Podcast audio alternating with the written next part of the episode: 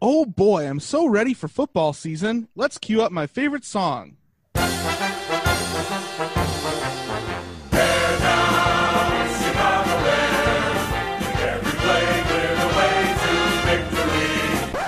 Stop, stop. You're making my ears bleed. Here, this is a better song.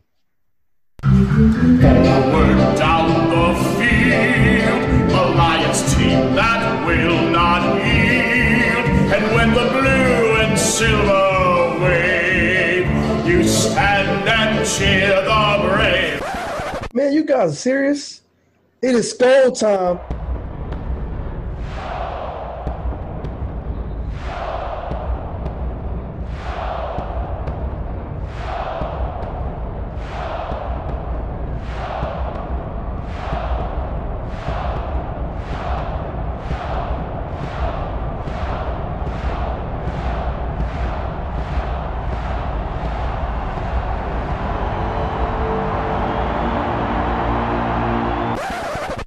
Please. You guys are adorable. Now just sit there quietly while you listen to this cheer about the best football team in the NFC North. Go, Pack, go! Go, Pack! No!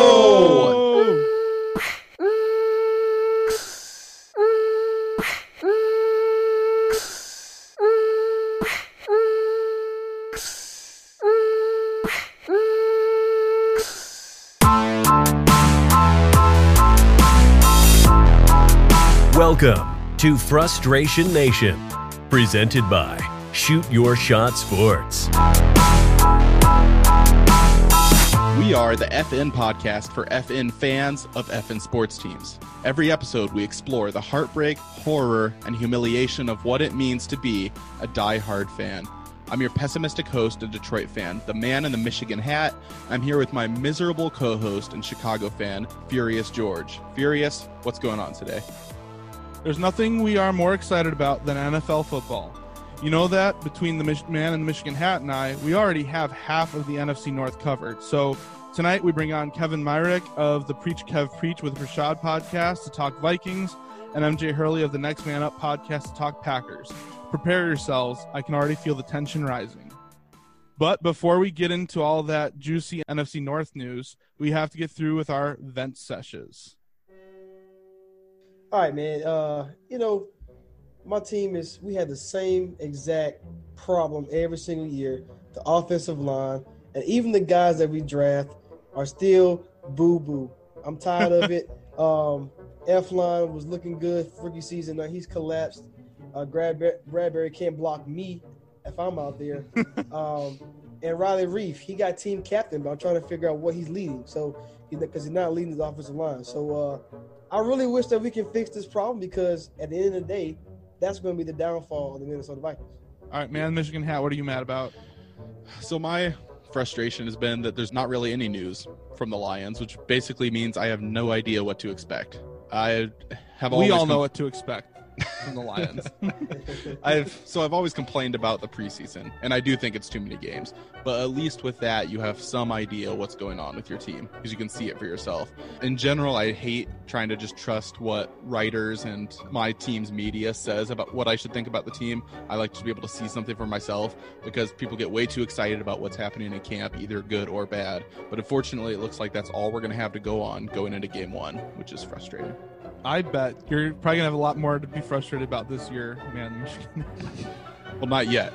Uh, Give me at right. least a week or two of hope before reality sets in. all right, MJ, what are you mad about? Um, personally, I'm mad about how uh, uh, quickly people are jumping the gun on Jordan Love uh, and being upset about him. So, uh, same way that our friend in the Michigan hat um, doesn't enjoy just trusting media members, even though, you know, I'm becoming one of those. Um, so, you know, weird paradox there. But, I mean, I'm reading all of these reports, and yes, it is their job to report on what Jordan Love is doing. That's not necessarily what I have an issue with. My issue is with people reading those reports freaking out when Jordan Love had virtual OTAs. He's had virtual time with his coaches and with the, the coaching staff, to actually learn the Packers playbook, which is one of the most complex playbooks in the entire NFL. And he's had a total to this point of 10 practices. Mm-hmm. I mean, the kid's very talented. Don't get me wrong. I love what I see in him, but he's just as raw as Aaron Rodgers was coming out of college. And it took Aaron Rodgers three years to even be able to start an NFL game. And even then, it took him two years to get to a point where he could compete in the playoffs. So I'm not, I'm not expecting him to be good right away. But apparently, people think he's the second coming of Aaron Rodgers, which he very well might be. But give him more than ten practices. Hmm.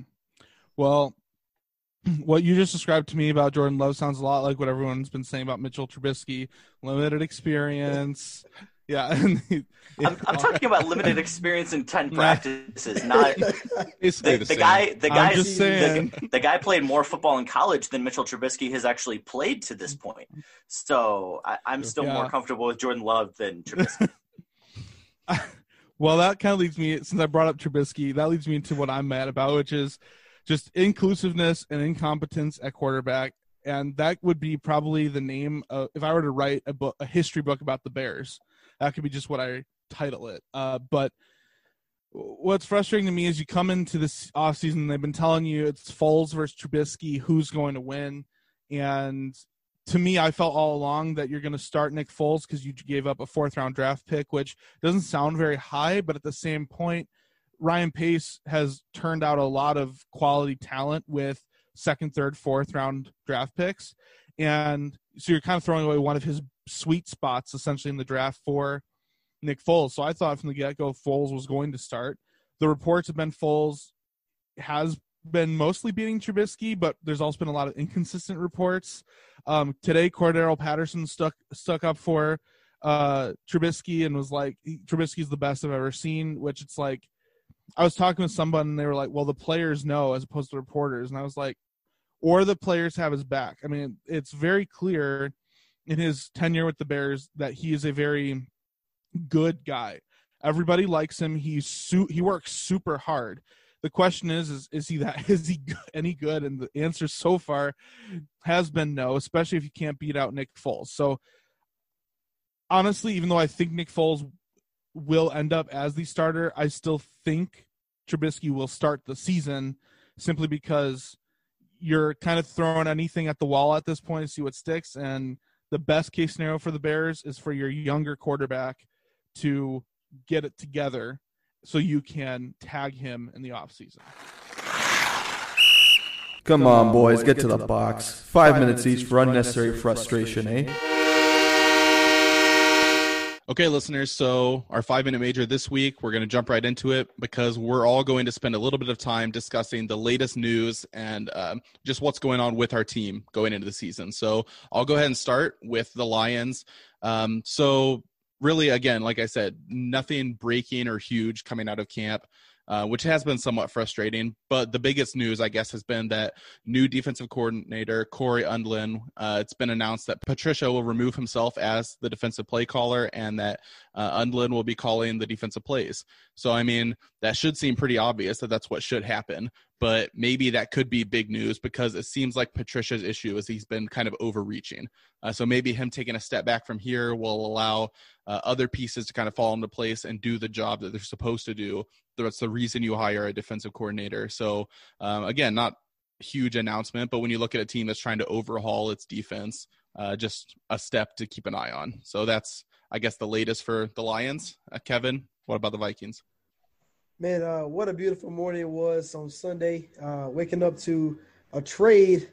Uh, my Vikings getting Yannick Ngakoue from the Jacksonville Jaguars mm. swoop, swooped in out of nowhere. you know, we've been trying to looking for our replacement for Everson Griffen. We thought we thought he may come back. He chose to go to the Cowboys, but we gave him a second round pick, a conditional fifth round pick, which you know if, if you make a Pro Bowl as a first ballot, then it'll be a fourth round pick. If he makes the first ballot pro, pro, Bowl and we go to the Super Bowl, it becomes a third round pick. So I'm all for getting rid of a second and a third this upcoming season for uh, Yannick Ngakoue if that means a Super Bowl. So uh, look for this dynamic duo as a pass rusher with Danielle Hunter and Yannick Ngakoue to uh to shake it up. Awesome. So MJ, what about the Packers? For the Packers, the only news, which shouldn't be a surprise to anyone, is Aaron Rodgers is having difficulty with the lack of receivers that he has. Uh, he loves Davante Adams, and then after that, um, you have people whose names are harder pr- to pronounce than French cities, like Equanimeous St. St. Brown. Brown, Uh, Notre yeah, Dame. Exactly. So uh, yeah, that that's not really a surprise to me, but it's still news. I talked to Matt Schneidman from the Athletic, and he said, yeah, Rodgers has not been happy. They've been off time. They've not been doing well. Um, they've been extremely frustrated. You know, with the theme of this podcast, they've been extremely frustrated with each other, and all of the young receivers think they're getting it, and they want to get it, but they haven't been doing so yet. So it's been extremely frustrating for that offense. I mean, Aaron Rodgers can still make things happen with solely Davante Adams and Aaron Jones. I am confident of that. But it would be a little nice if we could have more than just, you know, our all pro running back and wide receiver. Granted, we've done just fine with that the last couple years, but it would be a little nice if we could, you know, draft a skill player in the last 15 years. I yeah, I can see where you're coming from with that.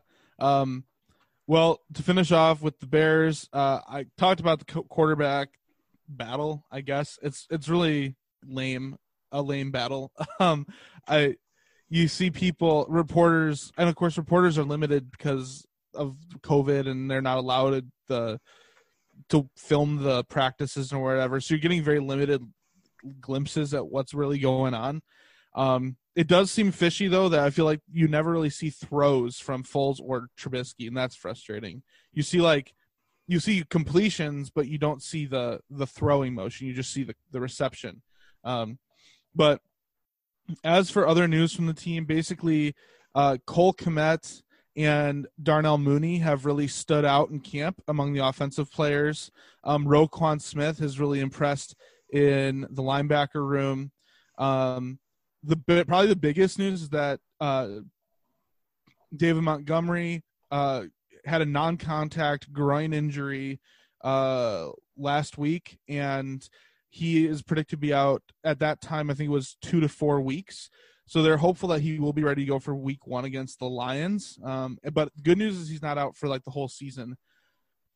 But you wonder with an injured player, what is that going to look like moving forward. So the really the biggest latest news is after Leonard Fournette was released today from the Jaguars, a lot of people are suggesting the Bears need to go and take a flyer on Leonard Fournette and hope that a change of scenery and a new uh, regime will help him get back to what he was at LSU. So I personally don't necessarily feel that confident in Fournette. I've never seen him do really anything flashy in the NFL, but I haven't followed his career that closely either. We're being signaled by the officials that it's time for immediate timeout.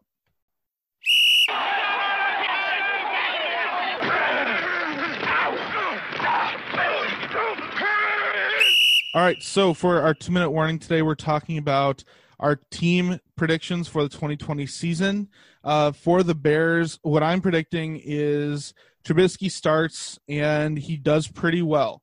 He makes it to probably about, I'm going to say game nine or 10 before all hell breaks loose and the Bears season comes to an end with Foles at the helm and Trubisky about ready to leave and the Bears offense as usual in shambles. For the Packers, I'm going to go a good season. Aaron Rodgers is going to make it through healthy. Jordan Love will not start a single game. We will be sad about our lack of receivers, but we will be just okay. The defense will be the best defense the Packers have seen since our Super Bowl run in 2010. We have two of the best pass rushers in the entire league, let alone the NFC North. And I truly believe the defense will carry Aaron Rodgers for the first time in his entire career. All right, for my Minnesota Vikings, man, I, I feel like this is going to be a good season. It is a odd number year, which means it's not, it's going to be our average eight and eight, nine and seven year. But with this team being so young, I think that it, with the veterans that we have, we, we can turn it around really quickly, and uh, this Minnesota team can be right there on the cuffs and win the division. Uh, I believe in my guy Kirk Cousins, the cook and the offense, and let's see how far we can take it, uh, especially with the addition of Yannick Ngakoue. Yeah, so I'm going to be going last here, which is how I'm going to pick the Lions to finish. Uh, yeah, yeah was, so a little sneak peek there. But yeah, really, this season's all about the health of Stafford. You see, last year they were three one and one, played really well against some good teams. Stafford goes down, you don't win another game. So obviously, Stafford's health is going to be key. It's been an ongoing issue. When I look at the team, I kind of see a ceiling maybe of like eight and eight. Uh, but the floor is pretty low. You have a pretty big drop off where we could win like four games again. So it all depends on Stafford and can he stay upright.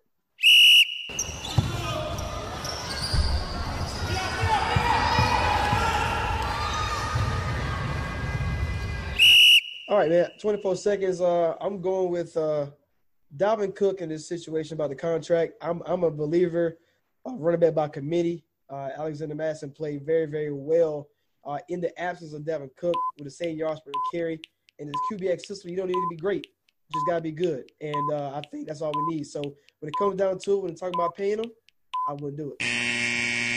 For the Green Bay Packers, I'm going to make two bold predictions. Number one, we are not going to be sad that we didn't draft a wide receiver, even though we didn't draft one uh, in 2020. I still think we got Aaron Rodgers' help. And number two, Ryan Gutekunst is going to go out and make a deal before the deadline, which the Packers never do, and will go get Aaron Rodgers a receiver and cave under the public pressure. Yeah, even though I said the Bears will kind of implode on themselves offensively, at the same time, I do think that once Montgomery gets healthy, he's going to have a standout season. I also think that Cole Kmet will really have a standout season. Uh, Allen Robinson will continue to dominate a wide receiver. And I haven't talked much about the Bears defense because I think you can pretty much expect it to be the same as it has in the past couple years. So I've kind of mentioned in these past couple segments two of the big points for the Lions, which is the health of Matthew Stafford and what does the defense look like. Those are two huge keys that are going to have a big say in what I think is a huge gap between your floor and your ceiling. Um, if both go well, maybe you're possibly contending for a wild card spot or for the division late in the year. I don't expect that to happen. If either of those things go wrong, you're screwed.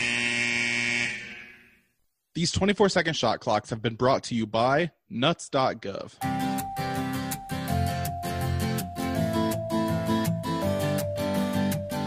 Have you ever wanted a wide variety of legumes and tree nuts but don't have time to leave your home? Have you ever craved those smooth nuts in your mouth but don't know where to find them? Well, now you can if you go right now to www.nuts.gov. It has gov at the end so you know it's reliable. Here's what one of our highest profile customers had to say. Hello, listeners. It's me, Bill Clinton. I empty my nuts on a regular basis, so I'm always looking for nuts for me and Monica. I mean, uh, Hillary, to enjoy. There's nowhere better to get my nuts satisfied than www.nuts.gov. Nuts.gov fills all my desirous needs with a nut selection curated by the government. Check it out today. Thanks, Bill. Now you can be just like President Clinton if you order our premium Jeffrey Epstein Did Not Kill Himself collection. But wait, there's more! Order now and you can get the Monutka Lewinsky collection, which includes two large acorns and one premium extra long Arkansasian cigar you can use for any occasion. That's two large nuts collections for the seductively low price of $69.69. Call nuts.gov today and get a load. So let's get into some segments. Keven and MJ are going to stick with us through segments as well as we get deeper into NFC North talk. So we're going to start with draft days.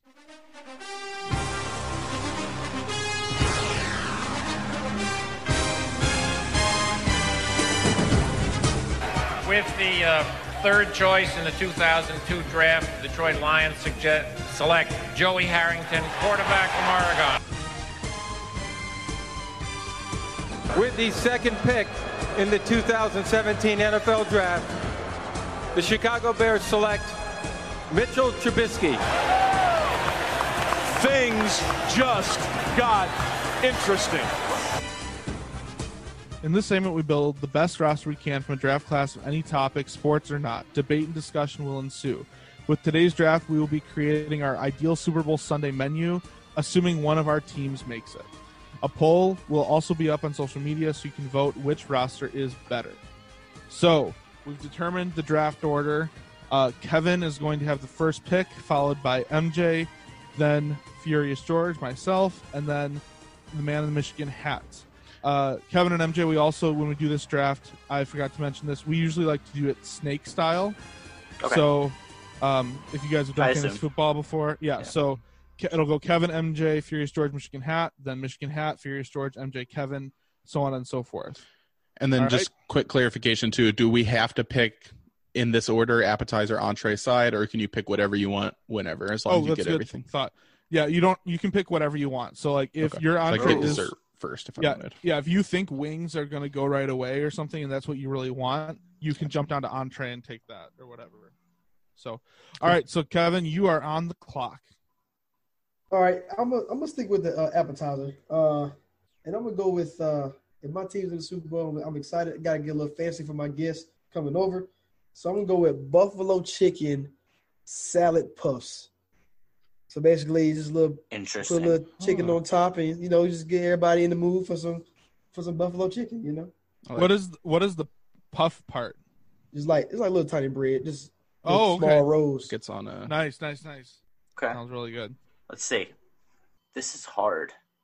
hmm I think. Okay, I'm gonna go wild with my dessert later. Kyle's the only one that's actually gonna know what it is, and I'm gonna save that for later. Um, we're gonna go with. I'm gonna go chips and guac for my appetizer. I'm gonna stick with Ooh, Keven. Go appetizer uh, number one, It's and green. uh, go chips and guac classic. Yep, green. Sticking with the Green Bay Packers, making everybody feel at home. You could even go get those uh, those green chips you get at the the Mexican restaurant sometimes. Mhm. Throw those in there. Um, just nice, nice, good appetizer there to start off. Nice. Hmm. Well, I am gonna break the trend of going appetizer first. I am going to actually jump to side number one. Um, I I value this. I don't know why side number one. I could go side number two first. Um, doesn't really matter.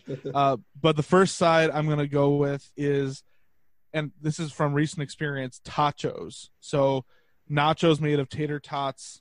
Um, they are. What do you mean? Really? What? I just never heard of that. Me neither. Really? Tachos. Yeah, you can get them at some, like a lot of bars and pubs have them. Hmm. Um, we made them last year for the Bears Packers opening game, and that was like the only positive thing that happened for me that night. Yeah, that's Um, true. But what w- was really good is tater tots. We put some beer cheese on it and bacon bits. It's really good. So Yeah. tachos is my side number one. All right, I'm going to go beverage with my first pick. And I guess this is a generic. I don't know if you want me to get more specific, but I'm just going to go a beer. A beer. Okay, Beers. no, that's fine. um, so yeah, I'm gonna go that first, and then now I have the next pick of the second round. There's a couple things I want to take just to make sure they're not taken before I get the chance Little to. Caesars pizza, Detroit delicacy. I'm not worried about that one. Yikes. Yikes. um, I'm gonna go appetizer too, and I'm going meatballs, Mm. like in the crock pot with the Oh, yeah. toothpick. Yeah. Like barbecue or Yeah. Yep.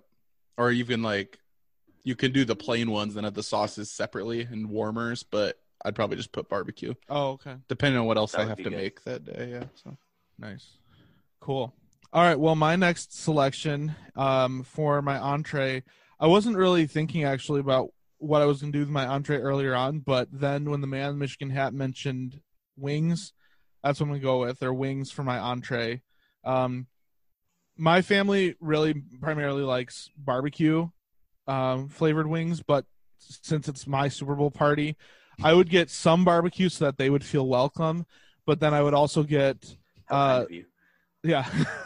I would also get some uh plenty of buffalo wings and then I would get some I not many, but some garlic parm. So it'd primarily be it'd primarily be buffalo and barbecue with some garlic parm. I'd have ranch and blue cheese available for dipping. And celery. This might be Yeah, I was gonna say, can I pick celery to have there too, or is that a side? No, I'll, I'll give you that because It's when you go to beat included. ups, that, go, that Okay, goes good. with it. Yeah. Because I would not pick celery just for a side. That would be No, if you did, I would be upset with you. All right. Yeah. All right. no, it com- if it comes with your meal for no extra charge at most wing places, it just is included. cool. I'm gonna stick with the entree. Um, same same church, different pew. I'm gonna go with some nice barbecue ribs. Um, gonna gonna be building a whole experience here.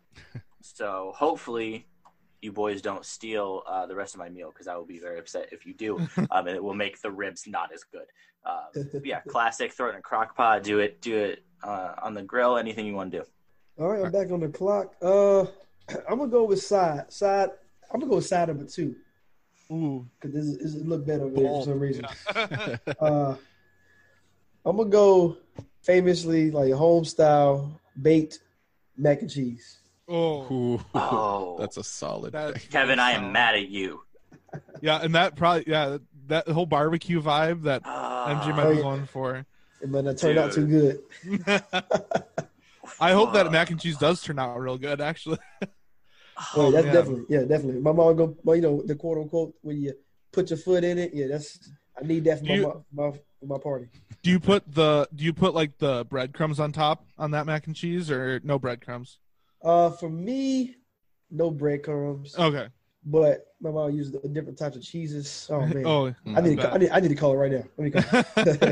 yeah, let's get her on What the are you- show. what are you doing right All right, so Keven, that was your first, but since it's Snake, you get another pick here. Uh, MJ took my uh entree, so I have to think about that a little bit longer. Vikings Packers rivalry. Uh, so mad. Uh, so I'm gonna go. I'm gonna go with uh the beverage real quick. Uh, we got this thing. Uh, so I'm, I'm from. You know, I, I went to school at East Carolina. So as far as like the colors, just just like Minnesota, purple and gold. We had this thing down there called uh, that my friend made, uh, Juicy Juice, and because the Vikings are in the Super Bowl in this situation, we're going to have a. It's, basically, it's going to be a mixture of uh, so purple Kool Aid. You're going to find you a purple uh, alcoholic beverage like your Mike Hart, Mike Hards like that, and then you're going to put in you know, your vodka, whatever like that. Put it all together. It tastes just like Juicy Juice. You know. I love that. I love that mainly because the color uh, coordination. I need to get something Yeah. color coordinated in It gotta be it, it gotta be purple Kool Aid, so it be purple. Gotta be purple. Kyle, just add some food coloring to yours. You'll be fine. I mean, the only thing I can think of right now is like Cheetos or Doritos because those are orange. No, but I don't the really Kyle, the, the buffalo sauce is orange, isn't it? Oh, that's true. Thank you. Yeah, I got you. Um, Carrots. Let's see. Carrots, yeah. Well, yeah. Sometimes they give they give carrots and celery. at Yeah, I know. With wings. Shane's making Okay. fun of me, but he has to deal with Honolulu blue for a food color if he was going for that. I'm going Kool Aid too. I think. Okay, for for my next pick, I'm gonna go side number one. I'm not gonna subscribe to Keven's side number two since he stole mine. Um, that it was gonna be my side number two as well. Uh, so for side number one, I'm gonna go with classic baked beans. Um, Hmm. My my mom is is this normal? My mom puts bacon in them. Is that normal? I've Oh, never yeah. had. Okay, Yeah. just want to make sure that was normal because I've never had baked way. beans. I was yeah. Or even It like chopped up hot dogs, beanie weenies. Ooh, interesting. That's just sound that just hurts my heart. Um, but no, we're gonna we're gonna stick with normal baked beans. Not Shane. You can do beanie weenies if you really want to. It's another Detroit delicacy. Yeah. If your delicacies are beanie weenies and Little Caesars, I have um, some concern for you, my friend. Miss it out. yeah. anyway, I'm gonna I'm gonna stick with baked beans. All right, let's see here. I gotta think about. I feel like I'm definitely going for a a bar food aesthetic here, which kind of sucks because I don't have beer to choose from anymore. Um, let's see. All right, I'm gonna go for my appetizer. This is kind of along the same line as not as tachos, but I don't care. And it's going to be a big plate of nachos. Uh, and I'm to do specifically nachos that have shredded pork on them. So it'd be more like a carnitas meat that'll be on those nachos. Um, and then because it's a gathering, everything else I'll kind of let people make custom to themselves. So if they want to throw beans, cheese, what whatever they want, you know, sour cream, salsa. I'd prefer pico de gallo if I'm going to choose a salsa, guacamole, all that stuff. Uh, all the all the fixings you get to, you get to pick what you want. So I'm going to go with nachos for my appetizer. All right. So here's what I'm going to do. I'll let you guys decide. I guess since Uh-oh. there's three of you, you can vote if this qualifies. So I'm I know for sure what I'm going to pick, but but I want to pick it as a side. I don't know if it needs to be the entree. So I'm going to select chili. Can that be a side, or do you think that's an entree? It's funny because it's like if you're having hot dogs, then chili's the side, or a baked Mm. potato, chili's kind of a topping. No, I'm saying like a whole. Yeah, But we're doing like if a you're having a bowl. bowl of chili, That's an entree. I, I would call it an entree. I wouldn't call it an entree just because I would never like sit down and eat a bowl of chili. Personally, As the main Sure. thing, yeah. Yeah, yeah, like Mm. if I'm if I'm gonna sit down and eat a meal, I'm not gonna be like, mm, main thing, let's get me some chili. How so for you. me, that for me that would be I don't know. I mean, I guess I guess if you really build around it, and some some beefy chili, but I I don't What know. if it's I, in a thi- bread I think that would. Jeez. What? Is that a thing? what kind of chili? A chili in a bread bowl?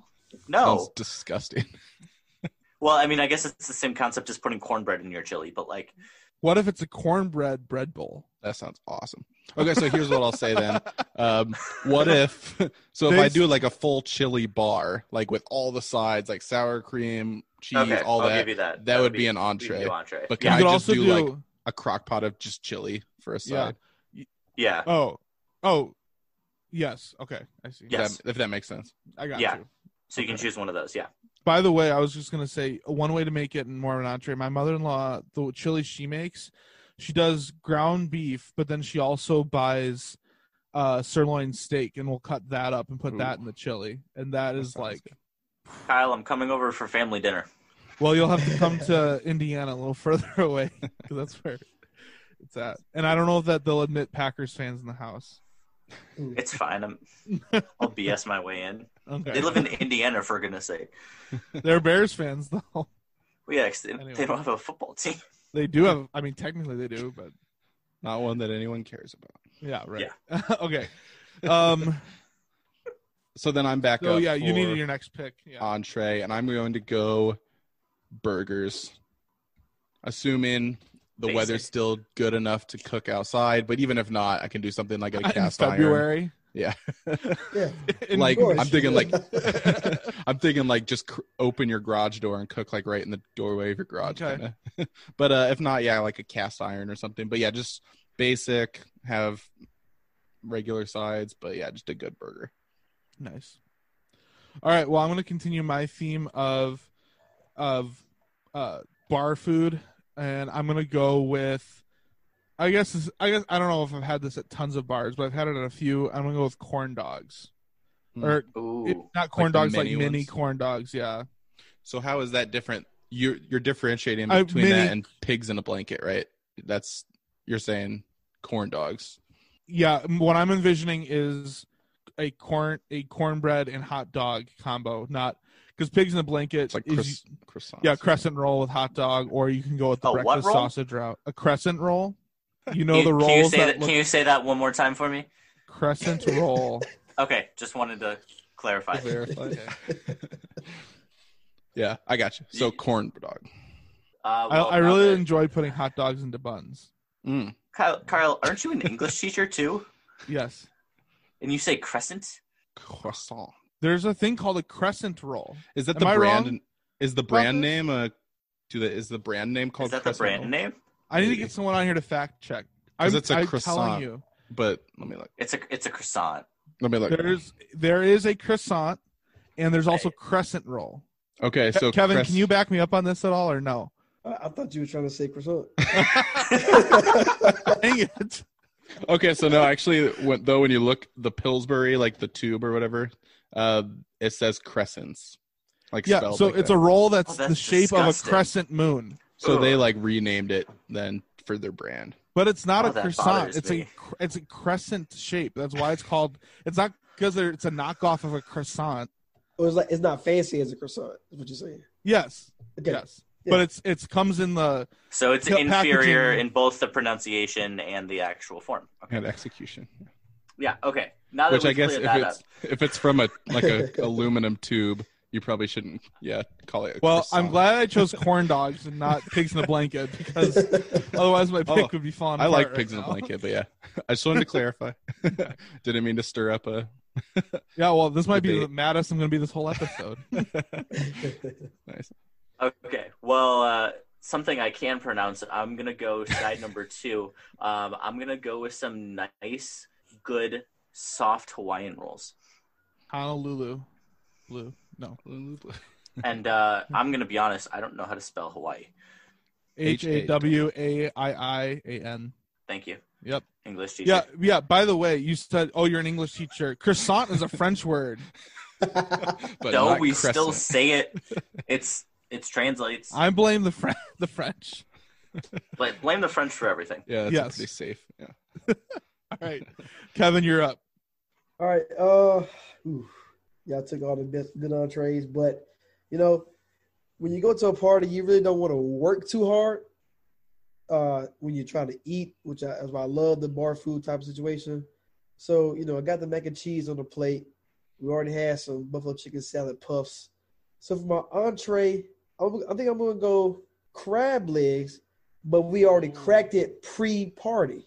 Ooh. Oh, That way, you don't have to work as hard. You can actually enjoy the game and stay. Don't get don't don't miss Jersey up because we got to take pictures after we win the Super Bowl. Right, right. So you get so you got you go ahead and crack it for you. Yeah, What a I'm thoughtful going- host. That's yeah, awesome. I'm very I'm very thoughtful. Jameis Winston's gonna come to your party. Nah, he's not, he's not invited. He's gonna steal him. All right. yeah, yeah. Yeah, I was gonna say, you better keep an eye on him. Yeah. If he can even see see the table. Right, right. hey now, hey now. Uh, I got back to back picks. I guess I should go and grab a dessert before any of you one of you guys do. So, all right. So it's only one dessert. I, I don't want to take. I don't want to you know put two together. So I'm gonna go banana pudding. Uh, but hold the bananas. Put them on the side so that way we can avoid if we want to. Uh, okay. uh, Generosity. you know, So then it's just pudding with And the bananas on the side. with the crackers inside. Too. Well, it's still banana flavored. The Yeah, pudding banana- itself yeah, is, but right? yeah. Uh, okay. Yeah, so it's, Yeah. it's a because sometimes people can put too much banana, and that's just ain't that ain't that ain't all it. So you know, just to be curious, I'm gonna be I'm gonna be uh, very very considerate to all my guests. So we we we do bananas on the side. If you want it, grab some. Do you do the Nilla wafers too? Yes, Nice. got to, got to have, Have it. to. Then you, then you gotta at the end, you gotta crush the little bit of it and pour it on top. Yep.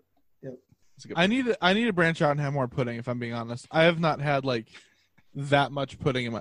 A, uh, a few episodes ago, Shane was just like, we had a question that was if you could only eat one food, or or if you could, it was if you could eat a food, one. Yeah, that could fit in a, f- inside a football helmet, and you'd have to eat all of it. What would it be? And Shane chose pudding, and I was I was just surprised. pudding?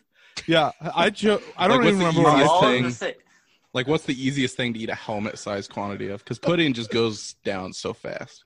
Could It's crush disgusting, some. though. I could crush a helmet-sized pudding. anyway, It's nauseating.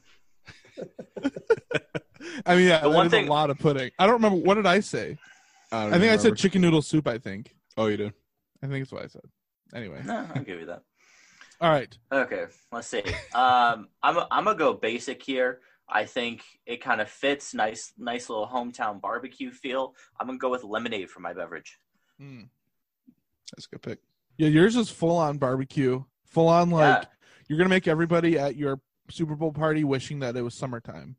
Yeah, it's a good idea to go with the theme too. I like that that Yeah. direction. Well, with themes, I kind of unofficially was going with kind of the, the whole bar food kind of feel, and but unfortunately, the beer's been taken away from me, um, probably wisely. So, I, I mean, for me, if I can't get beer with these sides, then my next best choice for me personally is going to be uh, a Coke. So I'm to do Coca Cola, Dr Pepper products, if I can loop all of that into one. Um, Just. I'll just put Coke product. Do you want me to just put? I was pop? really nervous that you were gonna say sweet tea, and I was gonna get mad. no. But I'm I'm very happy that you said. Uh, I don't know if I've ever had sweet tea with my buffalo wings. It sounds Hmm. What's I interesting. just don't like sweet what's tea wrong with with anything. sweet tea? I mean, I don't, like have. sweet I tea, love. Keven. I love sweet tea, but You but must you must say you must not have sweet tea. Like it's a difference. You Keven, I sweet- worked. You say it's sweet tea. Keven, you listen to me. Sweet. Keven, listen to the me. Difference. Keven, I worked at Chick Fil A. We dump so much sugar into that sweet tea that it's. I've had sweet tea. If if the tea isn't diabetical, I don't want it. The word made, Yeah. the I, word is got made di- I got diabetes from looking at that sweet tea. Yeah. Oh man. Because that fits the barbecue theme. I wondered why you didn't go that way, but that makes sense. Because I don't All I, like it. all I know is the Packers Vikings tension is real here. Because we're the only two teams with an actual shot to win anything. Okay. That's a good shot. That's a good shot. I got you. I'm Keven. just I'm just gonna go ahead and move on to Next. Man in Michigan hat. Let's yeah. just yeah. Oh man. So I got back to back and I only need my second side and my dessert. yeah. This should finish your list, right? Yep. So I mean it doesn't matter which one I do first, but I'm gonna go ahead and go dessert and I'm doing churros. Again, I don't really have any kind of theme going on here. No, you really don't. I'm just picking no, not at all. You have a lot of ground beef, though. I will say that. You, yeah, you do. Meatballs, burgers, chili. That's a good point. Yeah, I don't have any like chicken or For yeah, your side, you should just do a bowl of ground beef. Just do a burrito. yeah. right. Um, hmm. My second side, I'm going to go potato wedges, Hmm. Nice. which are different than fries. Like it's different than a steak fry. Like it's got the yeah different toppings and stuff with it. So I, I again I can't overdo it and do it as like a a whole bar or whatever to choose from, but just a few basic toppings to go with that, like oven baked potato wedges. Cool. Well, my Super Bowl Sunday would be incomplete without a Sunday bar. So that is what my dessert is going to be. Um, it's a real crowd pleaser because you can put whatever you want on top of it. Me personally, I'm the type of person that loves to have candy with my ice cream. So if I have any crushed up candy bar that I can add to my Sunday, that's where I will park myself. All right, So- MJ. I was gonna go with my uh, my mom's chocolate chip cookies, but I but I have a different idea. Kyle, you've had those, right? Yes, yeah, I've had those. Okay, yeah, they're they're ridiculous. They literally are like the size of a full meal. But something else Eh. popped in my head that I'm gonna go with. Um, I'm going to go with that huge chocolate cake from Costco. uh, Know because I've already. Oh yeah, I have already fattened up um, my guests enough already, so um, we're gonna go with the Costco chocolate cake. All right. funny. Keven, finish us off with you have side one left. With uh, Mr. Side One Irrelevant. Uh, Right. uh, you know, we we we are really grubbing on this uh, crab legs and people that came back for seconds for mac and cheese. Oh Mm-hmm. man. All right. So you, you chose Hawaiian rolls. So does that take out all types of bread sizes? Size. No, just it's it's very specific. Okay. I want Hawaiian rolls. Cre- So no, crescent like- rolls are still available. Crescent, crescent rolls are still available. Yeah, But I think- those aren't even gonna be an undrafted free agent. Crescent Crescent rolls are still available, but I think I'm gonna hard pass on him. Not a good, not a good combine grade. Yeah. Uh, so I, I'm gonna go. I'm gonna go cheddar biscuits. Ooh. like the It red gotta lobster ones. Yeah, so that put put the crab leg. It's, it's like it's like eating a red lobster for free. Can't beat it. but it's not free for you, Keven. Not free for me, but we going all out because this might be the only time we in the Super Bowl in, in my That's true. lifetime. I In should have done that too, because it definitely would be my only time. Yeah, you went with chili and burgers. And Anyway. potato wedges. All right. So what I want to do to finish off draft days is everybody takes a second, reads what your menu is for your Super Bowl Sunday, and then we'll move on to the next segment. So, Keven, go ahead and tell us what you're having at your party. All right, we're gonna start off with the appetizer, and the buffalo chicken salad puffs, uh, entree, crab legs already pre-cracked for you. Uh, side one is your cheddar biscuits. Side two is your baked mac and cheese. Uh, dessert is gonna be banana pudding with the bananas on the side, uh, and the beverage. Uh, you, I call it juicy juice, which you mix with the Mike Hard lemonade, some purple Kool Aid for the Vikings, and and put a little vodka in it and enjoy your night. All right, MJ. Other than cheese, what are you having at your Packers Super Bowl? Uh, so we're gonna start off with some green chips and some green guacamole. Um, get them hyped up for the Green Bay Packers, best team in the NFC North right away. Uh, um, then we're gonna go entree barbecue ribs. Um, continuing with the theme, we're gonna continue to side one baked beans, side two Hawaiian rolls. For dessert, we're gonna fatten ourselves up some more with some chocolate cake from Costco, and then to have to drink, we're gonna have some nice classic lemonade. Very good. Uh, for my appetizer, I'm gonna have nachos uh, with I said shredded pork uh, nachos. That'll be the appetizer. The entree will be wings that will the flavors you'll have to choose from will be barbecue, buffalo, and garlic parm. There'll be ranch and blue cheese and celery there for your wing platter. Uh, similar to the nachos, but you'll have tachos on the side, so tater tots, beer cheese with some bacon bits on top. Corn dogs for side number two, mini corn dogs, I guess would be the better way to say it. A Sunday bar for dessert, and your beverage will be, I guess, a cooler full of pop. Nice. And uh, for me, we're starting with an appetizer of a crock pot full of meatballs. Then we go to just your classic burger, preferably on the grill. First side is a pot of chili. Our second side, which is the first thing with no ground beef, is the potato wedges. uh, our dessert of churros is washed down with a nice cold beer. Wonderful combo. wow. So that was Churros and beer. so listeners you'll have a chance to go on our facebook page and vote to say essentially don't go, don't necessarily consider the teams consider the foods whose super bowl party do you want to be at all right based on the foods go ahead and voice your opinion but we're going to move on to f and hypotheticals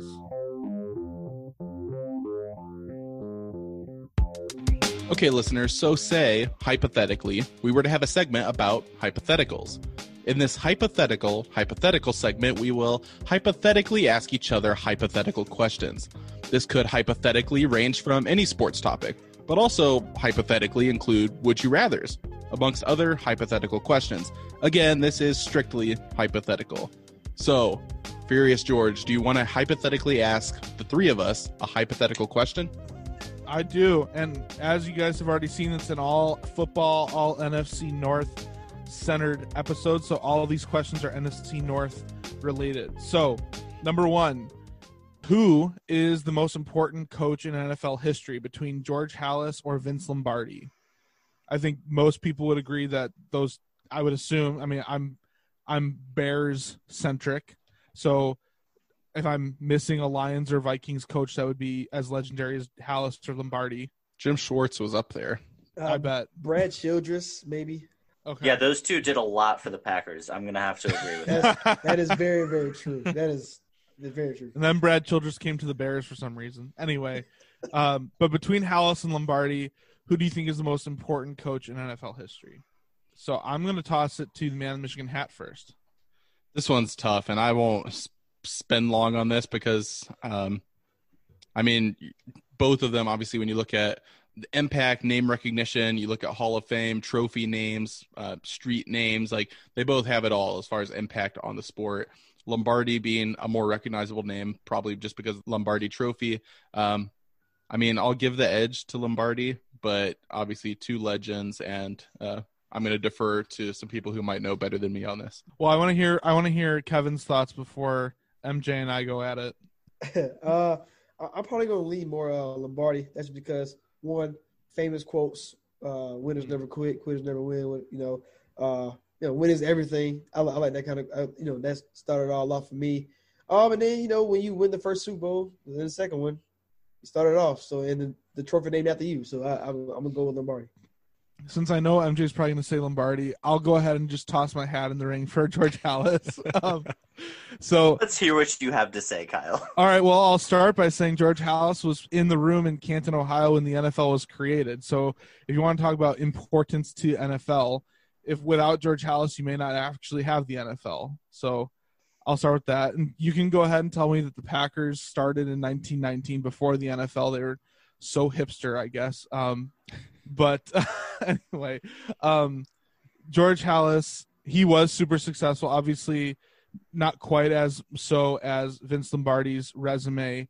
Um, however, well, actually, how many championships did Lombardi win? Because I know Curly Lambeau, didn't he win several with the Packers before Lombardi? Yeah, no? Lombardi. Yes. Um, so I'm looking at it right now. I know George Halas only won one, and he's never won one in the NFL. Lombardi mean won he the only first won two one? Super Bowls. He's only won one NFL championship. no, that's not true. George Halas. There's- I'm looking. I'm looking at. Well, maybe it as a right now, player. Oh no, I'm looking at coaching. Head coaching record. I'm looking at it right now. He was champion in uh, 1921. That was before the NFL existed. George Halas never won a championship. I'm almost certain he's won. He because he was the, he was the only good coach the Bears really had until Right. They were. I mean, their records were good. but the Bears won eight championships. I don't know. That's what I'm. I'm just looking at the postseason results. Hmm. Um, you can go on. Uh, It says seven league championships. Is that a championship, like a national championship? Seven. because I know it was. I mean, at the time they didn't have merger. Super Bowls. Yeah, they didn't have Right. Super Bowls. But is a league championship the champ the championship, or is that like a? I guess So- so.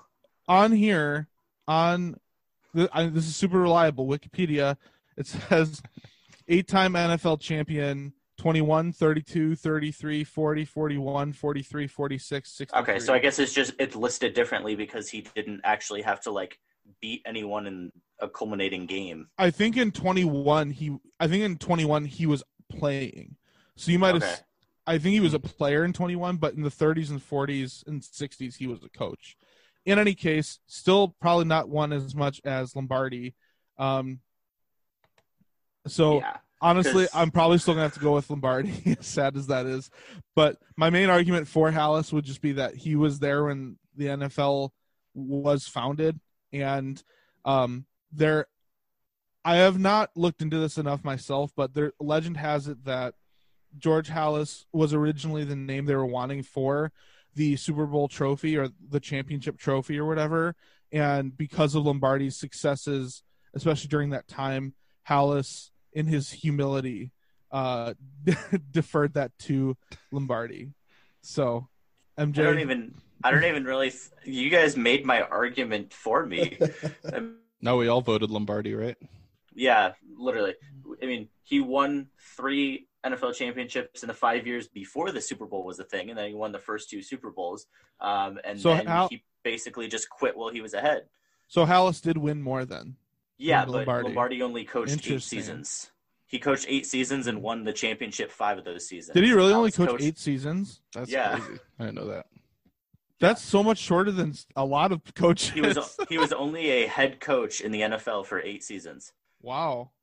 He coached a long time as an assistant for the Giants. He coached in college for a long time, um, but he only coached a few years um, as a head coach. Well, I'm definitely going to give it to him then because only eight Yeah. seasons and the amount of And then you have- that he is And then you have George Halas, who coached uh, a long till- time yeah, like 40 years plus. Yeah. Um, and because won- he hired other people and they sucked, so he just took it back. exactly. anyway, So you win that many championships in that few years. That's incredible. Yep. All right. Number two. Uh, over the past 10 years, so this past decade, who is the best player in the NFC North for each of the following positions? So, uh, this, I would go ahead and say quarterback, Aaron Rodgers, running back, Adrian Peterson, um, wide receiver, Calvin Johnson. I feel like all of us could probably agree with all of those. Those are all pretty easy. Yep. Uh, Moss, tight- Moss is interesting for wide receiver. he I'd wasn't still, in the division in 2010, 2020, though. No. When did He was, was, he in the out by Patriots. then? Okay, Yeah, he was gone. okay, I couldn't remember which year he left. So, yep. Um, tight end is interesting. Um, my I really like Kyle Rudolph as a Notre Dame fan. Um, and I mean he did have a really big reception last year against the Saints in the playoffs. That's more recent.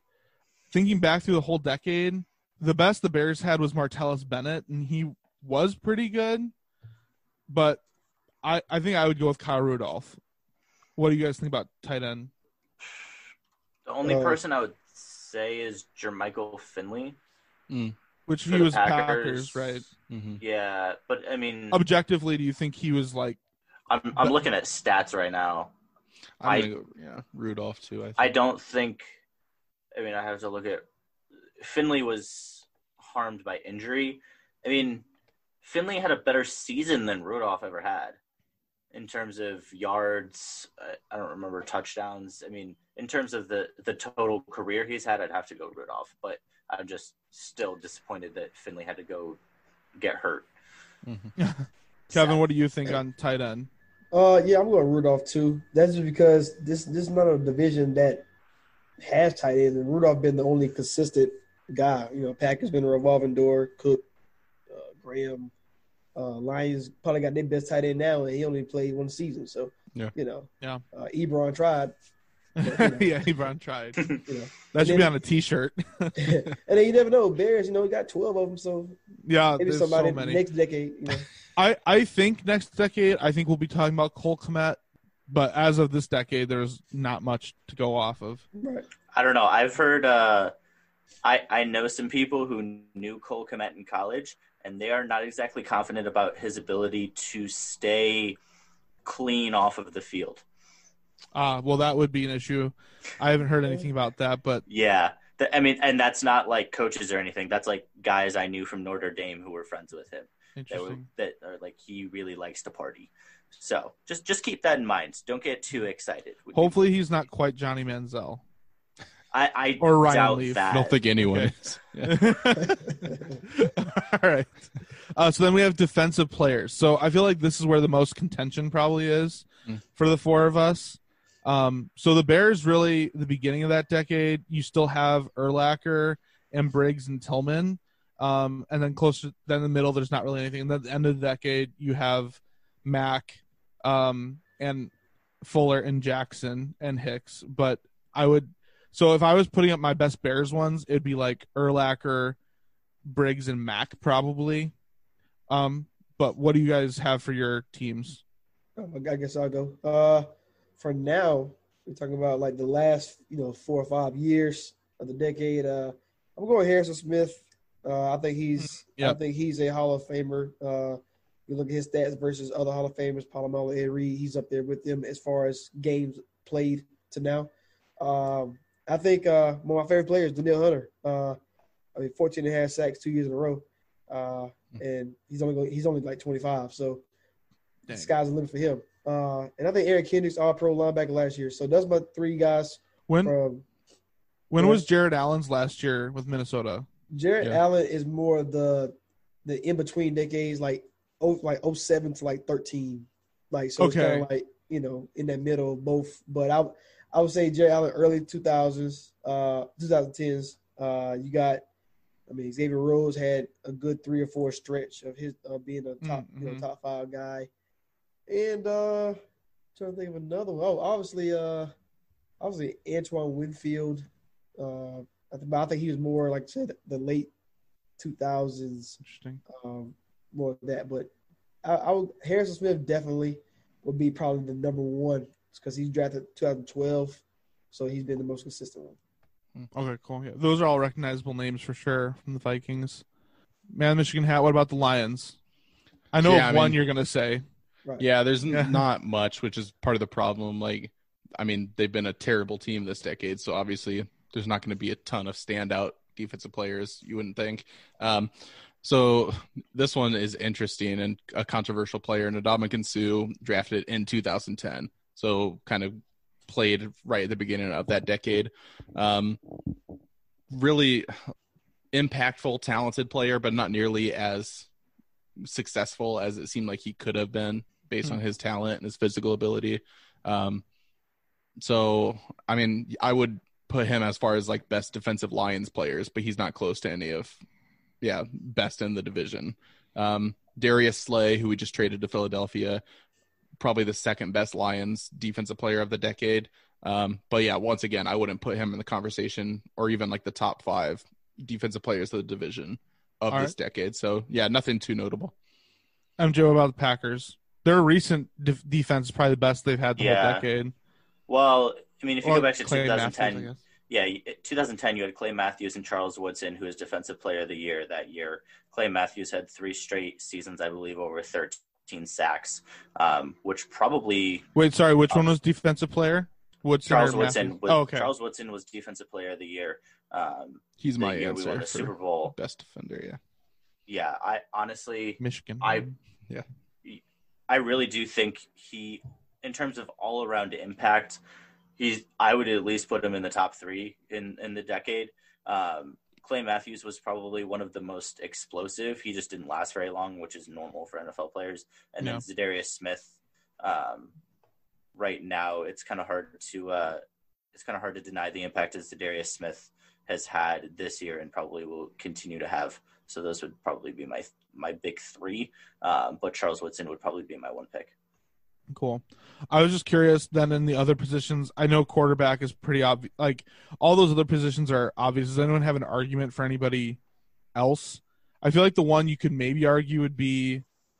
Uh, no, I, I was gonna say maybe in running back, but I was trying to think through other NFC North running backs, and the next best one probably would be Forte. Matt Forte. Yeah, no, it's- But I mean, Aaron Jones had well, I guess probably Aaron the Jones best season year. out of. I mean, last season Aaron Jones, other than Adrian Peterson's 2,000 yard season, Yeah, is yeah, probably the second best season that an NFC North running back has ever had. But Mm-hmm. Yeah, yeah, yeah. I guess I forgot about Aaron Jones just because he's more a recent player. But anyway, Definitely no Lions running backs because we went what like 60 games in a row without a hundred yard rusher. So Oh, basically man. crossed that whole decade out. Uh, receiver receiver wise, uh, I think Jordy Nelson probably should be mentioned. Oh, Uh, that's a good. I wasn't going to say it, but thank you, Keven. Oh, No, yeah, it's- yeah. That's I was, fair. I was glad when he left. Oh God, hallelujah. yeah, no, that's a that's a good mention, and it's it's kind of unfair to everyone else because Calvin Johnson was like a just his own level. Right. Um, but if you look at anybody else other than Calvin Johnson, then yeah, like Jordy Nelson is at the top of that list. So, yeah, for sure. All right. Uh, so let's move on to the next question. What is your least favorite memory of a game you watched that your team played? Fail Mary. I don't even. I don't even have to fail Mary. That's it. I loved that game. I was in my dorm hall in like the hall where like the community TV was, and I was watching it with a with a Packers fan. Uh, Shane, you remember Johnny? Yep. yep. Yeah, and so we were watching it. It was like just the two of us watching it, and the play happened, and he and I are both shouting for different reasons, and then all of a sudden, like the rest of the hall came running down to hear what we were shouting about. Uh, anyway, yeah, that was something. Well, I'll continue the theme of like Hail Marys, and this is one of MJ's great memories. The Motown Miracle, or whatever people who enjoy the memory like to call it. For me, it's just the worst nightmare in sports history. So, I mean, we can debate whether they should have that play should have happened. um, kind of a Oh, I forgot about phantom that. face mask to set it up. But again, that what happened next is a legit play, and so yeah, you, but yeah, like a fifty-yard hail mary to end a game. Um, yeah, the, And the fact that they even- didn't have Calvin Johnson out there, or Yeah. they, or was he still there? Yep.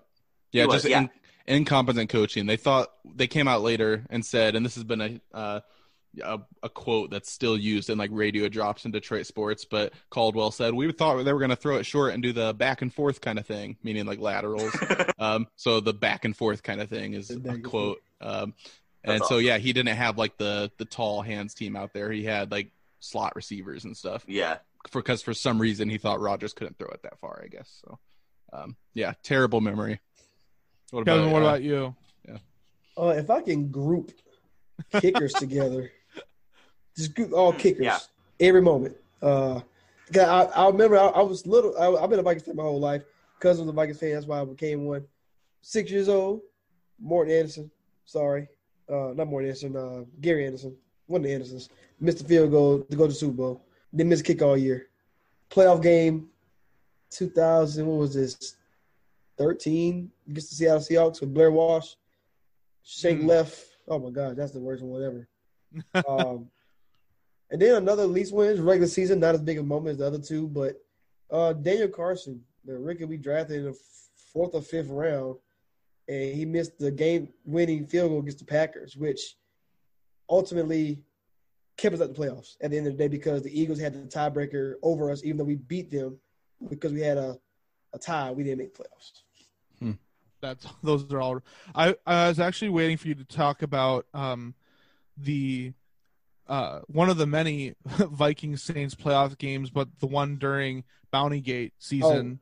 I hate I hate all Saints fans. I hate New Orleans, uh, Drew Brees. They all uh, psh, none of them. But yeah, that was uh, that that one I try to remove from my my brains because You know, it still irks me to this day. And every time we beat them, I bring it up. Payback. Yep. Yep. And there's been some good payback in recent years. Yeah. Yeah, that Stefon Diggs, I, that play still like even as a division rival watching that, that was such a fun play to watch just because Yeah. the, the Saints secondary just didn't know what they were doing. I Yeah, guess. Y'all really don't know how mad I was at that point before that play happened. I was really, really pissed that we blew the game because we was I up bet. 20-0. So I really was really pissed. Well, for well, me, that leaves you, Kyle. We've talked Yeah. kickers, so I don't know if that's the way you're going. But, uh, that's definitely more of a recent thing, really. When I thought about this, I had two thoughts that come to mind, and many Bears fans actually, I found this out on Twitter. Many Bears fans blend these two games together, which just goes to show you how much we've been spanked by the Packers. So the I know first exactly one, which two you're talking about. the first one is the NFC North or the NFC Championship game, which happened to be the same season the Packers won the Super Bowl. Thank you very much. That was uh, Jay Cutler starting. Um, Jay Cutler, what like the the game was pretty close until Cutler went down with a thumb injury or so, I don't know. It was something where a lot of people criticized his toughness, and Caleb Hanie, our trusty backup, came in and kind of held his own. But you're talking about the MVP of the league leading the team versus a backup quarterback. You're just not cut out for it, no matter how much you hold your own. So that game was super frustrating. We were watching it with my uh, my mom's side of the family, and her dad is a Packers fan. In the minute He's a that great guy. yeah the the minute he is a good guy anyway uh, aside from that but the minute that BJ Raji touched the ball in that pick six i turned the tv off and my family was they were all mad at me because they're trying to still watch the game anyway that game and the other one is when this was a weird season but it was Marc Trestman's first season as the bears coach bears had the second best offense in the league behind Peyton Manning's Broncos, and the Bears were eight. Oh, the Bears were eight and seven going into this game, and the Packers were eight, seven, and no, eight, It was seven, seven, and one or something. seven, like seven, that. and one. That's right. Yeah. Yeah, seven, seven, and one. So at that moment, eight and seven compared to seven, seven, and one, Bears are going to playoffs. But you have one more game against the Packers, and that was the Chris Conte blown coverage. Aaron Rodgers just throws the deep ball, and Randall Cobb who's right there and waltzes into the end zone. And I've had a lot of Bears fans on Twitter who have put those games together. They'll say, "Oh, I remember when Chris Conte did that in, in the NFC Championship game." I've been like, "No, that's the thing," and like that is those were two separate games. that just shows you how much this sucked. Anyway, yeah, and Cody Parkey's more of a recent thing. To be honest, I I guess I was heartbroken, sort of, but I really wasn't surprised that it happened based on how the year went. Okay, let's keep rolling through these. Uh, I was I can't wait for this question. Um, explain your opinion of Aaron Rodgers using only cheeses. Well, MJ, So- why don't you start with a positive one, maybe? Um, I don't know. I'm not a big like fancy cheese guy. Um, doesn't have to be fancy. Could be a really crappy cheese. a cheese, I don't think he's crappy. a Um, cheese that families hate, Yeah. something like that. I don't know. I mean, I I guess we can go with like, uh, I don't know, American cheese. He's just he's homey. Um, you know, we to be honest, I mean, a lot of people like him. A lot of people don't. I mean, some people think he's too basic. Um, some people think Mm. he doesn't put enough, do enough work. Um, you know, if you're putting it on a burger, I guess you know American cheese is good. It'll it'll get you there. But some people want a little bit more. But in the end, if you're gonna if you're gonna pick a cheese, yeah, yeah give me some American. All right. Uh, I'm gonna jump in here and I'm gonna go with Swiss. Um, just because Swiss is like I I don't hate Swiss, but it's definitely dissatisfying because you don't get a whole square of cheese because there's holes in it, and it also has more of a bitter, it leaves a bitter taste in your mouth. Um, so I'm gonna go with Swiss. Uh, that's that's my only thought on that. That's all I have to say about that. Forrest Gump. I'm gonna go blue cheese, uh, kind of for some of the reasons MJ mentioned, but it seems like it's a kind of cheese you either really love or really hate, kind of a polarizing cheese. Uh, so, um, yeah, It stinks too. yeah. uh, I'll go with uh, cheddar, because you know, one, if you, if you got that cheddar, you bought that money. Yeah, and he's Rodgers is lot of money. He's he he he's money, accuracy, he's money in the bank account. Uh, you can you can bet on him. Uh, you gonna like Rodgers? Yeah. Rodgers great, yeah. So I go cheddar. Good pick. Yeah, I wish I could just pick like a m- like a piece of cheese that fell on the sidewalk that melted over time. You scraped off the, but if we're being realistic, it, you have to go with at least a somewhat decent cheese. Anyway, Fair. all right.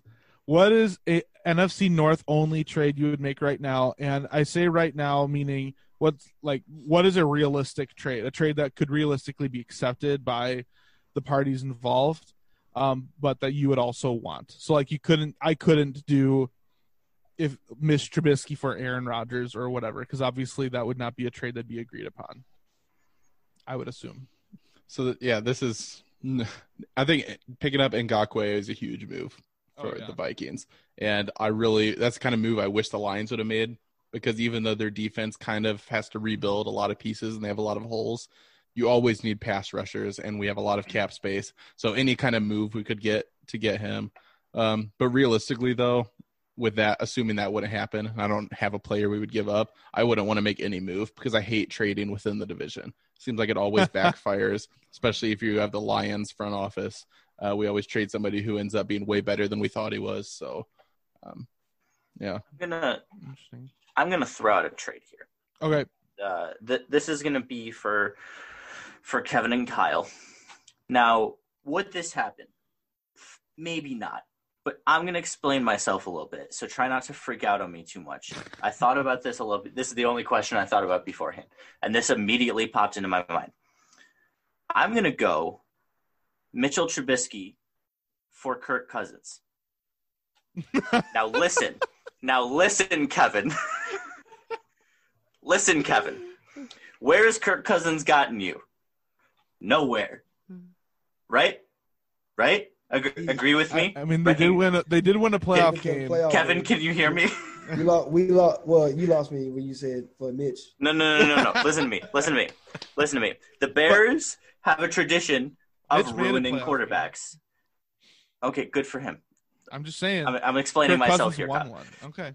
the the Bears have a tradition of ruining ruining quarterbacks. Kirk Cousins can't win a big game. The Bears aren't going to be in a big game, so it doesn't really matter. The Vikings, their their offense, they have so many big play potential guys, but they don't have a quarterback that can supply that. Kirk Cousins can't throw more than 20 yards downfield. Mitchell Trubisky isn't very accurate, but he can get it that far. Kirk Cousins can't even get it that far. So what happens? The Bears, a team that needs a game manager, Mitchell Trubisky is not that. Neither, I mean, Nick Foles is, but they're not going to let him start right away. I'm pretty sure everybody is pretty clear on that. The Vikings get the guy who can create big plays. They get a guy who can scramble on play action, going off of Dalvin Cook. And then the Bears get their game manager. Okay, so I don't think you, you, are convincing. did, did, you, did you forget to leave out multiple picks or? Are Uh, I'm sure can- there would be. I'm sure can there I would be at picks least- involved. That's not my. I'm talking about. Nobody cares about the picks, Keven. Can I, can I I'm at talking least- about can the at big least- things here. Can I get a Fuller over here? Can I something? You don't get Okay. no. Let's do. That's So- that's a lopsided trade. We lost that trade. Whew. Oh yeah, that would be lopsided. If we gave you, uh, let's see. I mean a lot for Mitch. 'Cause Mitch is nothing to me. What if we gave Kirk. you? What if we gave you? What if we gave you Tarik Cohen? No, we don't need Tarik Cohen. Yeah, okay. Madison. You you need a cornerback.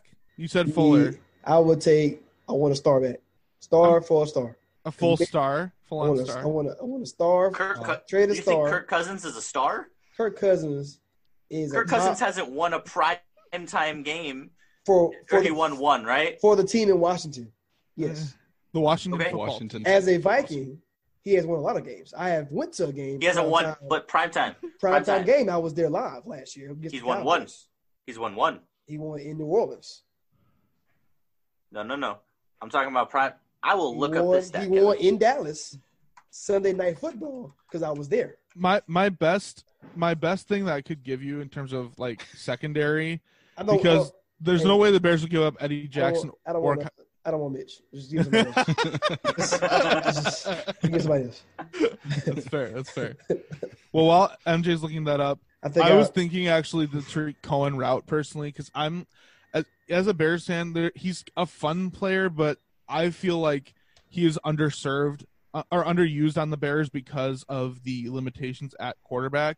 So I was thinking of Tarik Cohen being a good option to send to Green Bay for a collection of picks or something, just because um, you have another reliable receiving target, and you would really open up interesting options for the running game for uh, Aaron Aaron Jones. So I don't remember who the second running back was of the Packers, but I'm thinking almost a Tarik Cohen for that running back pass because I think at this point the Bears need to just have more depth at running back.